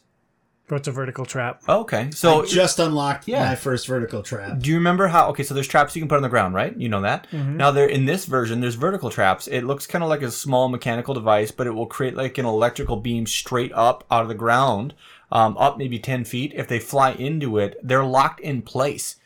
So you I should use, use that. That would be helpful. you use it to hunt the birds. It makes it a lot easier because they are so mobile. Fun. Yeah. Birds are annoying. I tried a lot of stealth. I found it less than satisfying. I use stealth to be able to induce status effects, particularly frost. And once that's done, um, brace shot usually, or like say the uh, ability with the bolt caster where you can deplete the entire magazine by just using stamina. If you do that, I mean, you can rip through anything before it even gets a chance to offense. I'd try to silent strike. It'll it'll get you hurt. you Yeah. can't get that close and get away cleanly most of the time. Yeah, super frustrating because I put all my points in the infiltrator tree. Infiltrator tree. So I mean, it depends on how far, how how well spaced the dudes are. So like, when I was messing around with a lot of that, I was like one of the times I remember because otherwise I, I do stealth all the time whenever I'm doing like a bandit camp or a rebel camp in this game because then it's basically just try to stay hidden, shoot as many people in the freaking head as possible, and then yeah, if people get aggroed, they come up, shoot them in the head, and just you rinse, wash, repeat. And you can do that to their chiefs, and which are like hard to fight if they Oh, really? see you. But you can you one shot that guy. It's like thank God. yeah and so uh so with machines uh the one that i did that with was in front of the MU cauldron there's like a conglomerate of different machines that were standing there before i went into it and so i just went into this one little bush and then stabbed one of the scroungers or scrappers and then just waited in the bush as something else came over to look at it it turned away. I threw a rock behind it. It goes, looks at the rock. I stab that and kill it. You know, now granted, you get up to stuff that's big enough. You don't have a strong enough silent strike yet to be able to do enough to kill them. But I was able to one time, uh, with one of them, silent strike it and go around a, uh, like a, a rock pillar. It like looked around for me and stood there come back around, silent strike it again, go back around it. It was a shell walker inside the cauldron. I did the silent strike to it three times until another one that I didn't know was around came and just chucked something at me. And I was like, okay, now I'm screwed. And I think I did die that time. But it's like, I'm wondering how many times I can keep circling around this thing and silent strike him until I kill him, just right in the rear. Make sure you get in that uh, cargo pod. Yeah, I mean, that's that's what I wanted. I Gives want you a lot of scavenge. that sweet, sweet scavenge goodness. Yeah, salvage, not scavenge. Whatever. Scavenge is a verb. Shut up. Oh, you got me there. Advantage, Brian. We've already talked about the skill tree and the weapon upgrade system a bit. A bit. Was there anything else that you guys wanted to touch on about those systems? I think the Valor Surges are cool, but I forget that they exist all the time. My problem is, and you unlock Valor Surges, they're randomly interspersed throughout the skill trees. And, like, you invest different skill points to unlock these Valor Surges. It's like a special ability. I unlocked the stealth one because I was in the stupid infiltrator tree first. I don't know how to swap that out for another one. You uh, highlight one of them that you've. So you have to get the skills that are around the three different sides of it. Once you get it, you highlight it, you hit square, and then it equips it. And you can you can boost them up to level three, Yeah. so you can actually use skill points to juice it up. So Yeah, I've got super duper stealth one, and it hasn't been particularly effective for me. yeah, range master, like I said, it's kind of broken because it, it increases like sixty percent of your arrow damage. It also replenishes life per hit, um, and it I should do that increases- one. Yeah, That your sounds draw. more fun. It's kind of broken. My uh that one because that's the one I'm using. The only thing is I always pop it and then I'm instantly in melee combat throughout the rest of it because things are like coming at me. It's like, oh, I screwed it up hmm. again. One and use- then I just forget I have it forever and then it's like, oh, that bar's all the way full. I guess I need to proc my ultimate. It's it's good to use too if you know that you're gonna take damage because as you go into the Valor Surge, it's invincible frames. So if you know you're about to eat something that's gonna hurt, the second it's about to hit you, pop it. It'll go into your animation, but the the attack will continue. Ah. So as it swings through you, no damage. You come out of it, and then you can make some decisions. Those fighting game skills you're pulling out there. Yeah, iframes are super important. Sliding has iframes, rolling has iframes. And it was interesting in this one how with rolling, because we're talking about like running from monsters, after three rolls, it like causes you to slightly trip. Did you guys notice that? If you're spamming roll? Yeah, after three, it causes her to like stumble. Hmm. So it's trying to like remind you, hey, you can't keep doing this. They added it for this game. Yeah, this isn't Dark Souls. Stop rolling. Clearly not. I there are weapon skills in this game, and this was another frustration for me. I didn't figure out how this worked until after 30 hours, which this is on me. I'm aware of that, but I was in the infiltrator tree, a common theme with my issues here, and all the infiltrator tree skills tie to the sharp shot bow. I didn't have a sharp shot bow Oh, for the longest time, so I'm like, well, I don't know how to use my weapon skill. I don't know how to fire it off. Like, why can't I use one on my bolt caster or whatever other weapon? It's like, oh, it was. Eventually, I had to look in the tutorial and go back to like that lesson about how to use those. Did you guys get a lot of benefit out of your weapon skills? I did. I uh, brace shot with the sharp shot bow. I thought that was fantastic. The, I have that unlocked. the, the the javelin has one where you throw the it's called the split spike. You throw the javelin up. It's kind of hard to aim because it's on a huge arc, but you'll throw the javelin up. It'll split and then detonate over the machine. And if you do that against like a shell snapper, because they're so wide when it comes to area, you can just decimate them. Gotcha. Um, Interesting. I- when we're talking about weapons, my favorite weapon in the game is probably the shredder. Um, and there's one where I can throw three of them at a time, and Yep. you can build up statuses quick. Um, I, I used a ton of them. I thought they were a great addition um, because I think the only thing we could do in the prior game was notch multiple Yeah, arrows. That was the only thing. That was the only yeah. thing, and it's it. The, the stamina bar took me a little bit to get used to, and once I had enough in certain sets of armor to increase how fast that stamina built up, I was having a ton of fun. Um, awesome addition, and I'm really glad that they've tried to find ways where you could use these in some different situations. I haven't really gotten into them yet. The ones that I've unlocked, kind of similar to you, um, I unlocked a couple of them in the in the uh, warrior path, and those are all around the warrior bow. And the warrior bo- warrior warrior bow Sucks. I have, it just it does shock damage, but it never seems like it really does that much, and it takes forever to try to build it up to actually shocking the thing. So I just I stopped using it, and I, I unlocked one for my normal hunter bow, but I don't think I, I- don't think I've actually ever used it yet. Um, and so mostly when I've been going through things, unless I've had to unlock one of the weapon skills, I've mostly just skipped around it for now. Um, until I like really start to hone in on things more, and then I'm probably going to like I've been thinking about it the last like the last little bit that I've been playing, it's like, okay, I need to figure out how to work some of this stuff in more or unlock some of these. Like the next time I get a good like chunk of skill points all at the same time, I need to unlock a couple of these on like my hunter bow and really like dig into it some more. And you can put things down pretty fast. One thing, as someone who also loves statuses, and and when you were talking about, hey, my my shock bow doesn't do much.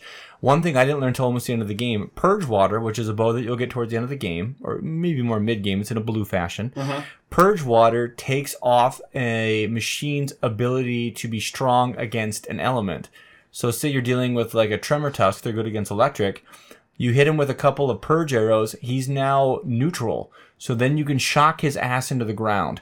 Um, and it's a cool dynamic the game never even brings up at any point.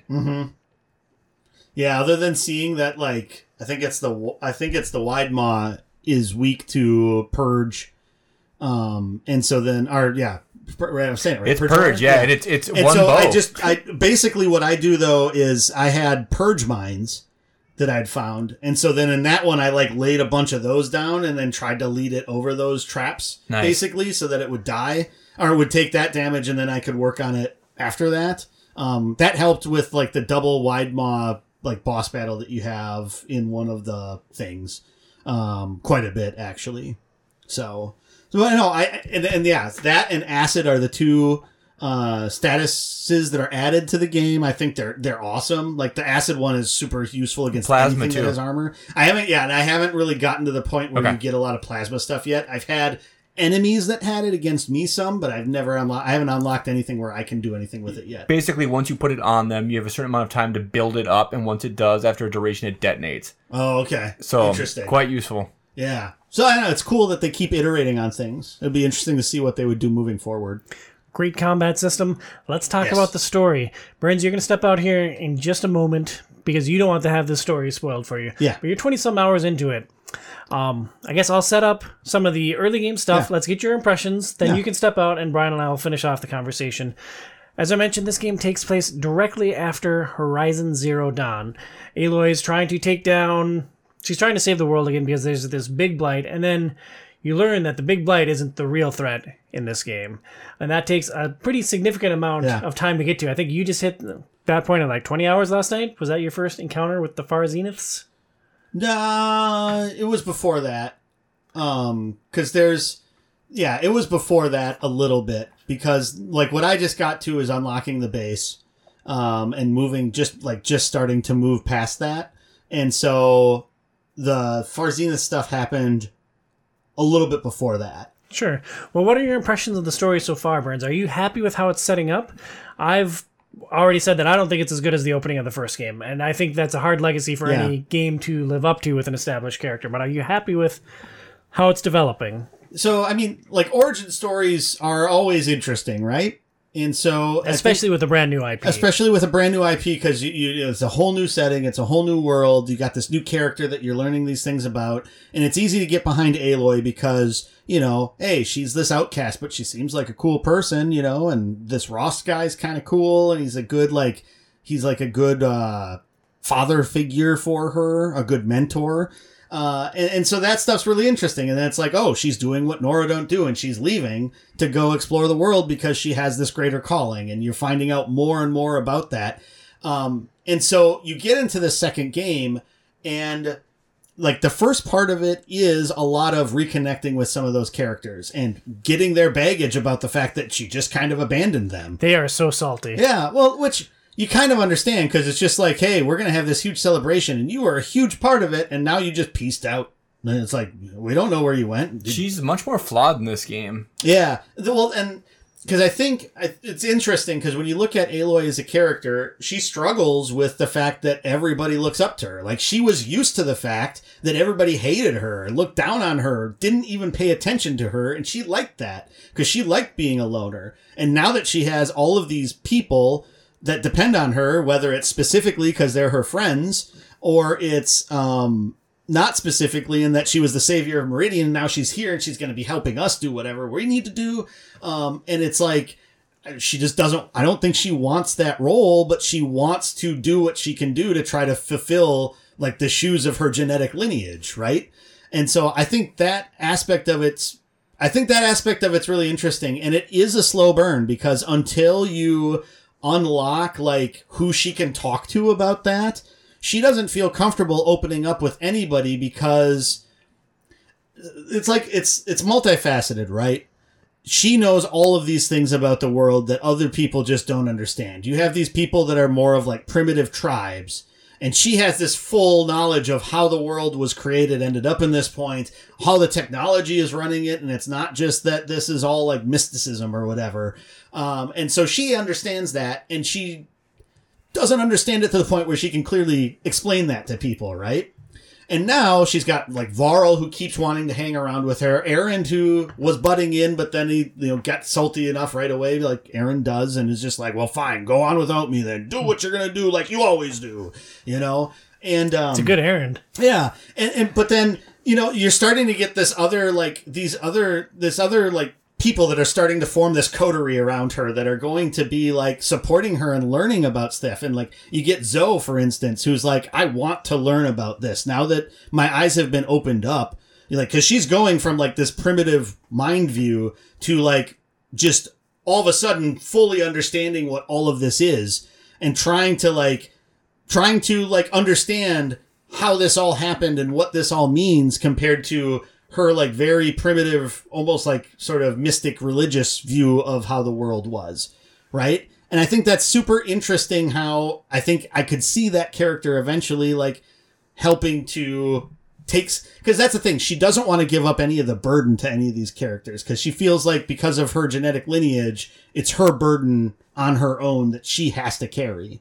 Um and i think part of what a lot of the game is probably going to do is show her that it's going to be better the more people she has around her to help support her. Kind of like when the end of the first game when you're trying to save meridian and you're fending off the massive amount of the Faro like uh, enemies that are coming at you. It's like okay like i need people to help me in these different instances. Like i needed uh shoot out is it petra with the big guns to be able to knock the things down and stuff like that. Like i needed her in this one instance to be able to really accomplish this stuff. And so i think that's what this whole second game's going to be is trying to like break that down with her. But i mean she's guarded off because she's not used to being in that situation. I think that's interesting to me.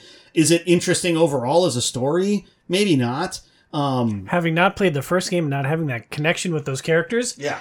not particularly interesting. right You have to be able to care about those people. That's the thing. That because this this game is so much more about connection. Yep. And if you don't have that connection to the characters, then you're just you.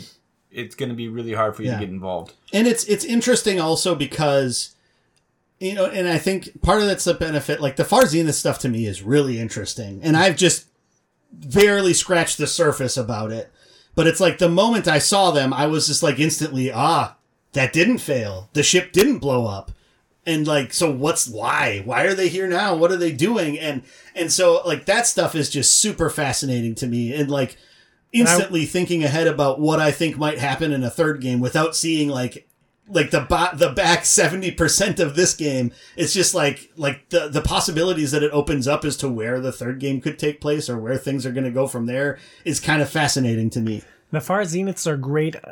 At 30 some hours, I finally got more of them. There's an additional counter early on, then it was another 10 hours before I got more into them. And then I was finally hooked on the story. before I was just playing it because it was fun and I had this show to get ready for. yeah Now, at 35 hours, I am into the story. And it's like, oh, well, you know, time to move off of it. It's a bummer because like I really want to see where it goes now. Right. Well, and it's interesting because the first game is all about Aloy learning about the creation of Gaia, right?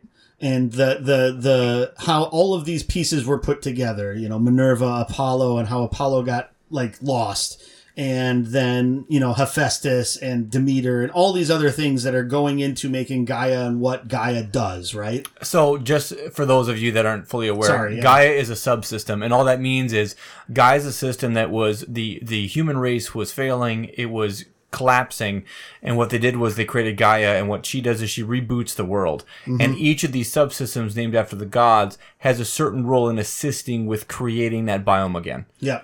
And what's happened is because Gaia ended up, this is going back to Horizon Zero Dawn, because Gaia had to destroy itself in order to try to stop Hades from taking over, um, which is Hades was the failsafe to check against Gaia getting out of power. And because Hades ended up taking over, um, Gaia destroyed herself, but in the essence of destroying herself, created Aloy as the clone of the person who created Gaia, who would be the only key to being able to restart Gaia again once Hades was taken care of. So it's essentially an endless cycle. Yes, yes. And so it was like Gaia's long play of I'm putting Aloy here. When she comes of age, she will be the one that will have the key to recreate me and take care of the menace of Hades run amok.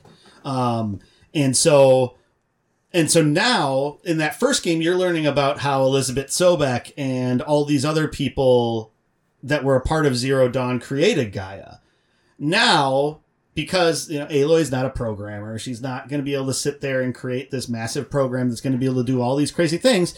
So you're now recreating Gaia as best as you can with the skills you have, which your skills aren't programming, your skills are running Shooting around, shooting things, stabbing things, collecting things, and bringing it back.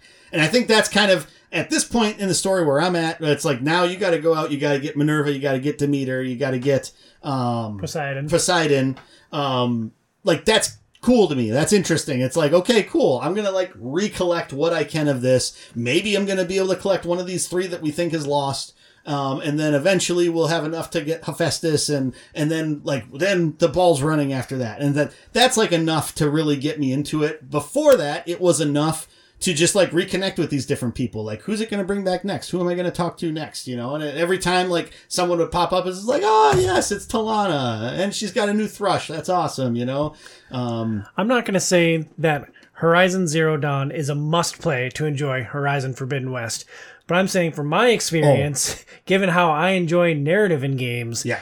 it would have been a much better experience having played Horizon Zero Dawn to oh. completion first. One thousand percent, I would agree with that. Like, I'm glad that I, you know, and granted, like, if I wouldn't have, I probably would have finished Forbidden West. Like with the amount of time I put into Zero Dawn before I played it in preparation for this podcast, but I, I'm glad that I did it the way that I did it because, like, I wanted to get the story the way that I got it. It, it is so well done in the first one, like the way that it, because I mean, as far as you got, like, you don't even know like most of what actually happens. I know that uh, Aloy is an outcast and that she's going on this epic adventure. Yeah, and so it's like it, To put it into Lord of the Rings terms, I uh, I never got out of the f***ing Shire. yes, it, it's They're so planning that god birthday still. but like similar to so like the first game kind of it, it almost kind of is structured the same way like the whole thing is that okay someone tried came here and tried to kill aloy. She wants to leave to a hopefully not bring more war onto the nora and go out and explore the world because she's inquisitive and she has this special ability and she could like unlock these things right? And so like that's and then the most of the first part of the game, like the first half to three quarters of the game, is just wandering around between different places and getting like drip fed certain things until you get to the point in Zero Dawn where it's like the wow moment of, okay, this is where it all came from. This is how everything like you you mostly find out about the downfall of the humans but this is what zero dawn is and it's like once you find out what zero dawn was and how that was the game changer and like the sacrifices that all those people made that it's sort of like okay that's the story of that that came that came probably 40 or 50 hours into horizon zero dawn.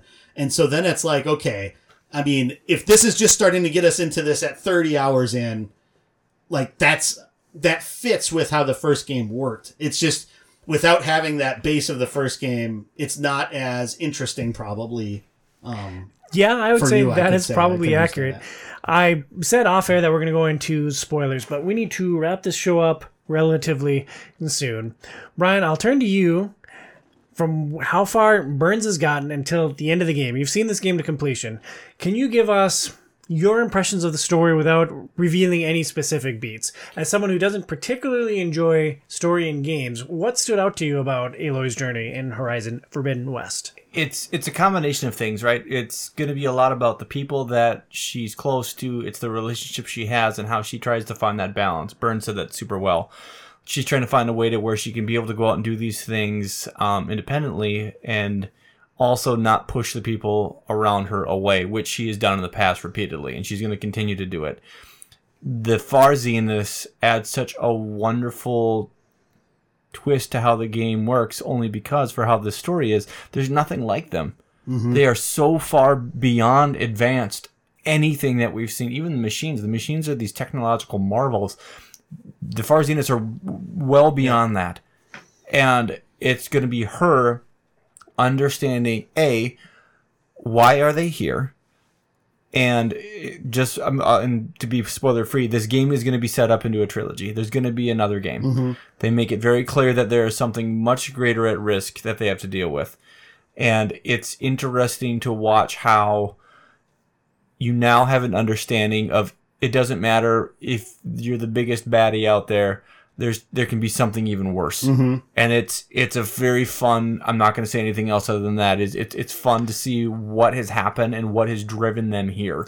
Well, that's intriguing. Bernsey, what do you think happens? This is purely speculation because I don't know anything about the end of this game Yeah. or the future of the series. I don't believe you do either. Yeah. I mean, what could be bigger and badder than these spacemen that come and are like super scientifically advanced? Yeah. So here's here's where I see it going. Um, and, and this is I'm certain this is what's going to happen. Um, you get to the point where you come to an agreement with the Far Zeniths, and that's when the Silver Surfer shows up and Galactus is there. Oh, that'd be cool. And the Devourer of Worlds is there. And you have to shoot him with some arrows. You have to shoot him with some arrows, and then Spider Man, Wolverine, any of the IPs that Sony has gotten show up and start attacking. Yeah, that checks out. Yeah. I think that's where it's going. Uh, no, uh, honestly, it's like so the, the the harebrained idea I have in my head right now is it's like okay, so this game you're getting introduced to the Far Zeniths and that they they were there, they they've they've come back for some reason um, that I'm sure I'll find out pieces of as I go through the game. Um, my understanding, my guess, my harebrained idea is, you know, they mentioned a little bit in Zero Dawn of the Forbidden West, and uh, oh, nobody goes to the Forbidden West, but then it's like all of our friends are there, so everybody's in the Forbidden West now, apparently. But um, my guess is we're going to end up having to go like way somewhere else. So we like either way somewhere else, like the Antarctic or no, Mars. like serious. Like we're gonna have to go to where the Zeniths were from to do something because we're going to have to either help them or stop them in some way. And so like that third game is going to take place like way out somewhere else. And Brian, uh, if we are completely off base, I like this start. I like where this Yeah. is going. And Brian, if we're completely off base, just play along. Are you interested if Aloy's adventures take her beyond Earth to like another planet, a completely made up space, or is the charm of the Horizon franchise the robot dinosaurs on Earth and trying to understand how our world turned into this dystopic future? I think the difficulty of the game is it's that it's that mixing of the uh, mechanically almost magical and then the tribe-like nature of the current primitive world. I think it's the dichi- the the dichotomy between the two of them that is actually the sweet spot for the game. So if they went high high fantasy and the entire world that you go to is like running around like a cauldron, I mm-hmm. don't know if I would enjoy that so much. I mean, the Ooh, cauldron maybe you fight Transformers. and it, to, to this day though it still confuses me a Aloy is only Aloy with special abilities because she randomly found a focus once when she was child if she never found that focus she would know nothing of any of this Right. it was a random moment so that's a big battle with the plot Well, I imagine Elizabeth Sobats was a very inquisitive soul to become a scientist. She was a scientist, Yep. right? Yeah. I don't know why I look at you. You both completed it, but I guess I rely on Burns for lore and you for random comments It's that are okay. mean to me. uh, and she so the fact that she randomly found it that was always something I always thought was funny because if she didn't happen to trip over it that one day and she was exploring, then this wouldn't have happened. And B, she can still take down mechanical dinosaurs with a bow, like regular arrows and a bow. That's pretty impressive. So now you give her some beefy weapons, and what can she do? Give her a lightsaber. Laser guns. Oh, it's Yeah. gonna be the best. Yeah. Just can't wait. Maybe get Yeah. some DLC. Maybe some microtransactions. Oh man, can I buy like a lobster hat she can wear? Oh man, count me in. cup noodles. Cup noodles. Go full Final Fantasy 15 on it. At the campfires, there's Coleman coolers and stuff there. It's perfect. Let's monetize this business.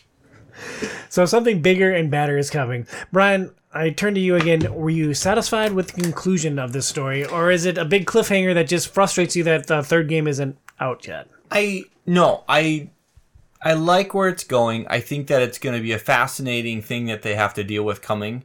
Um, the only So part, something is coming. Something is coming to Earth. Like coming, coming? no, like the the, the plot line Cut that's that. coming. So the the part that the only part that again that and you guys have already kind of reached it where they've already stopped talking about the blight. They're not going to talk about it again. That's just the weird part. This the whole point of the story, right, was to go stop this blight, and they just stopped talking So, about it, and they're never going to come back to The it. The one thing about that, because it's like, because they talk about the three subroutines that they're going to try to gather at the point of the story where I'm at, right? To me, it made it seem like that was going to, to some extent, like because those have gone rogue and gone missing, like that's part of the reason why the blight is is there. And if if if she gets Demeter, she gets Poseidon, she gets um um Minerva, not Minerva. She already has Minerva. Um, whatever the third one is, I can't, I'm forgetting it at this Hephaestus? point. No, no, Hephaestus is down the line. But if she gets these other three first, like that's what's going to help to because those ones are different things about controlling the land and controlling the water and controlling like the environment. So that'll um, fix the blight. If that that that that'll help to balance out the blight and stop it from from from expanding. I could be wrong. That's just sort of what I was thinking. It's like okay, so that takes care of that part, and then we have to get to the other part that's going to be the more complicated thing. I'll just say you'll see. I know We'll that's true. That We'll could be leave it true. there. That could be hmm. true. Well, We've been talking about Horizon for a long time. What are our final thoughts and takeaways on Horizon Forbidden West? I'll start. Great game. It's a great game. It's really well done. There's so much to love in this game. I would rather personally be playing the original first. I Yeah. just wish I had that history and that affinity for these other characters that are apparently an important part of Aloy's life. I would actually recommend, Tom, if you end up taking like a break for a while from this, which you probably are, Highly likely, yes. and you come back to the series down the line and you have like you have say this isn't a magical world where you have lots of spare time to just really sit down and relax and enjoy a game i think you should go back to zero dawn and keep playing that I think I'd restart it at this point. or, I- or that too I mean, jumped back in for a couple or hours before uh, before starting Forbidden West, and yeah, I think I just restart. yeah and reabsorb it. because I think that would be because and then what you could do like you could probably come back to Forbidden West and continue with where you're at then. But I think having a little bit more of that's going to make some of the other stuff a little bit more special. Um, and it's like even like the little things like the Zenith stuff was just like okay that that's a thing now. That's, that's and it's so cool because there's little nuggets. Now granted i'm sure that necessarily wasn't their plan from the get-go but they took that and expanded that into this whole part of this game and that's cool you know? Um, but yeah I, I, forbidden west has been so much fun so far. Um, zero dawn was amazing. I'm so glad i finally finished it and i'm really looking forward to getting through um, forbidden west and seeing it to its conclusion because I've really gotten to like the characters and the setting and Aloy especially and trying to see like what Aloy is going to d- continue to develop into. Brian, we'll get to your final thoughts and takeaways in just a second. I just wanted to reiterate this point. If you're interested in this franchise, you really have to play Zero Dawn first. Yeah. Like it just it's crucial. This is on its own thing, it's a great game and it's really well done, but to truly appreciate it, you have to play Zero Dawn first. And it's out on PC now, right? I believe it came out on PC late last year, mid last year, something like that. So, you know, if you have a PC or a PS4 or a PS5, um, highly recommend playing Zero Dawn. Um, and then Forbidden West, I'm guessing within a year, maybe a little bit longer, will be on PC. So you got time to get through it if you don't have a PlayStation. And the game's always going to be there, regardless if you have a if you have a PlayStation. You know. And Zero Dawn is a masterpiece. Zero Dawn is a must play masterpiece if you have access to PlayStation or PC. And this Yeah. game is also really good. Brian, your final thoughts? It's a game that I like so much because the story is is is complex, but it's also something that's approachable, and the mm-hmm. game lets me choose how I want to approach it. Do I want to spend a day upgrading items? Do I want to spend a day pushing the story? Do I want to spend a day just going off and just discovering new areas of the map? You can do it in any way that you want to do it, and there's not a lot of games that let you be that way.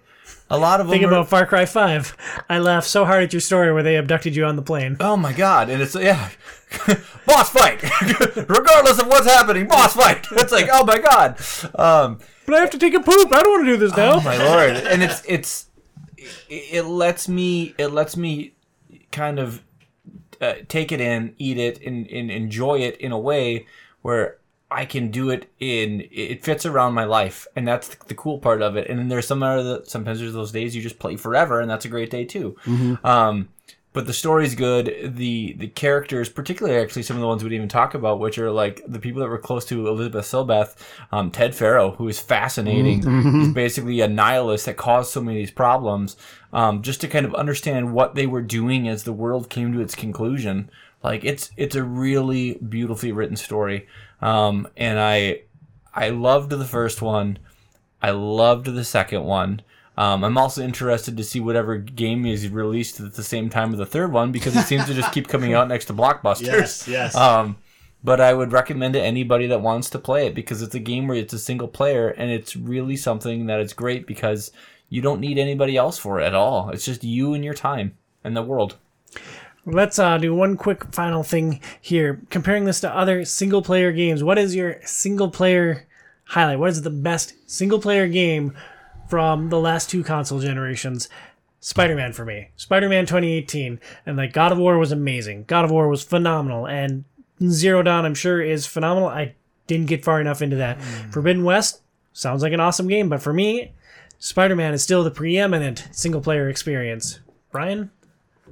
Uh, you guys don't agree with me, but either Breath of the Wild or Metal Gear Solid Five, and those are two very different games. I think Metal Gear Solid 5 is arguably one of the best games ever made. So like I I'm not huge into stealth games, so there were elements that weren't particularly for me in that, but I totally get where you're coming from on that. And Breath of the Wild, like people love that game. It's just ironic that Joey and I are in the same minority camp and rebelling against you it. take away the weapon breakability, I think that most people would have a much different feeling about it for sure. I probably would. Yeah, I could use a touch more structure in my gaming time. and probably more story. That game is pretty lean on Sparse on story. Yeah. Bernsey, your preeminent single player experience. It's so hard, man. Um, Take a there's- stand. There's so many good ones. Um, the last two console generations, so PS4 and PS5 so Dragon's far. Dogma for you? No, no, it's not Dragon's Dogma. I That's included technically PS3, right? Oh, it yeah, just that's was true. re-released on PS4. I included PS4 to give Horizon Zero Dawn the opportunity. Yeah. Um, Oh, I know yours. like, You talked about it earlier in the show. like, it's oh, it's hard. Prob, it probably, to be honest, like looking back at it, and some of like this, the wow moments I had during the game, it still probably is God of War. Over Persona 5. Yes, like so Persona 5 is not my per- favorite Persona game. And so that's Okay. where it loses out there. Like Persona 4 Golden is still my favorite like Persona game. Um, God of War like from a story standpoint what they did to take a terrible horrible one-dimensional character and make him into something interesting but still be true to that like original character. And then just like the things that like the reveals they have in that game some of them are so like well done and like what it built up for what Ragnarok is going to be when that comes out. Like God of War still is one of the best games of all time in my opinion And it's oh man, you were you, that would be within my top three. My wife Yeah. to this day, and my wife's not a big gamer, but my wife will go play God of War 4 because it's one of her favorite stories. yeah She loves watching the story Yeah. of that game, and she's not wrong. It's so good. Yeah. Yeah, it's it, it's it's it's such it's such a masterpiece. Witcher 3 is up there too. Um and like I I had I had so like I cuz I I kind of found myself comparing Horizon Zero Dawn to Witcher 3 as I was playing it. And it's like I kind of feel like I enjoy this world more. The story and and uh, the combat, I love the combat way more than The Witcher 3's combat I'll take the Witcher the 3. story of Witcher 3 still is just so like compelling to me and just the way that they do like the characters and the and the structure of things still just like like edges it out for me but it's close Uh, but I'm excited to see what what uh, Forbidden West does um and I think I'm really interested to see what Spider-Man 2 does because the things that they did in Miles Morales, like from a story and character standpoint, I think that merged into how Spider-Man Two could be. Uh, like that could that could unseat them all too, and, and then Ragnarok. It's like, oh, games are awesome. Games are great. Spider-Man 2 is going to be the best. When Joe was trying to figure it out, he honestly looked pained. I That's was. the only way I can I describe his face. He looked pained. A lot of awesome single player experiences. Next month, Joey and Patrick will be here to talk about tactical action as we break down XCOM 2 and the XCOM board game. Yeah, we're gonna we're gonna die lots, Yeah, yeah, maybe. kill a lot of people. I just saw the credits roll on XCOM Enemy Unknown. I'm pretty proud of myself for that. I never thought I'd beat that game. Nice, First game I've beaten in 2022. It's the only game I've seen credits roll on so far. nice. It's been a challenging year.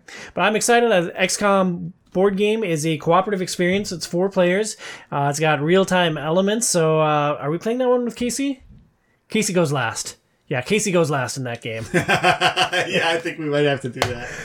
I hope you'll stick around for that show. Thank you so much for listening to Outside is Overrated. Please review us on your favorite podcast platform and comp- consider supporting our show on Patreon at patreon.com slash OIO. For Joey at HobbyBoxBurns and twitch.tv slash HobbyBoxBurns and I Hate Story and Games Brian, I'm Tom Sidlogic at Tom Sidlogic OIO. We'll talk to you next month. Stay inside, kids.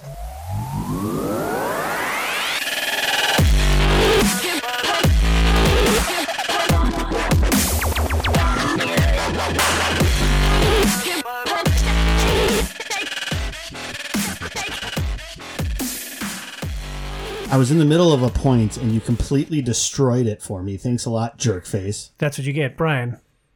I am speaking into a microphone with a monotone voice. And what happens when you get excited? I spit a lot sometimes, or I hum.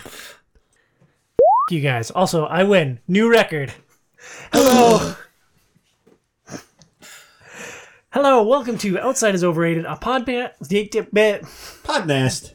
There's a new thing. Pod nasty. Yeah, welcome to the Pod Nasty Network. Floppy ding dongs. Oh. Oh.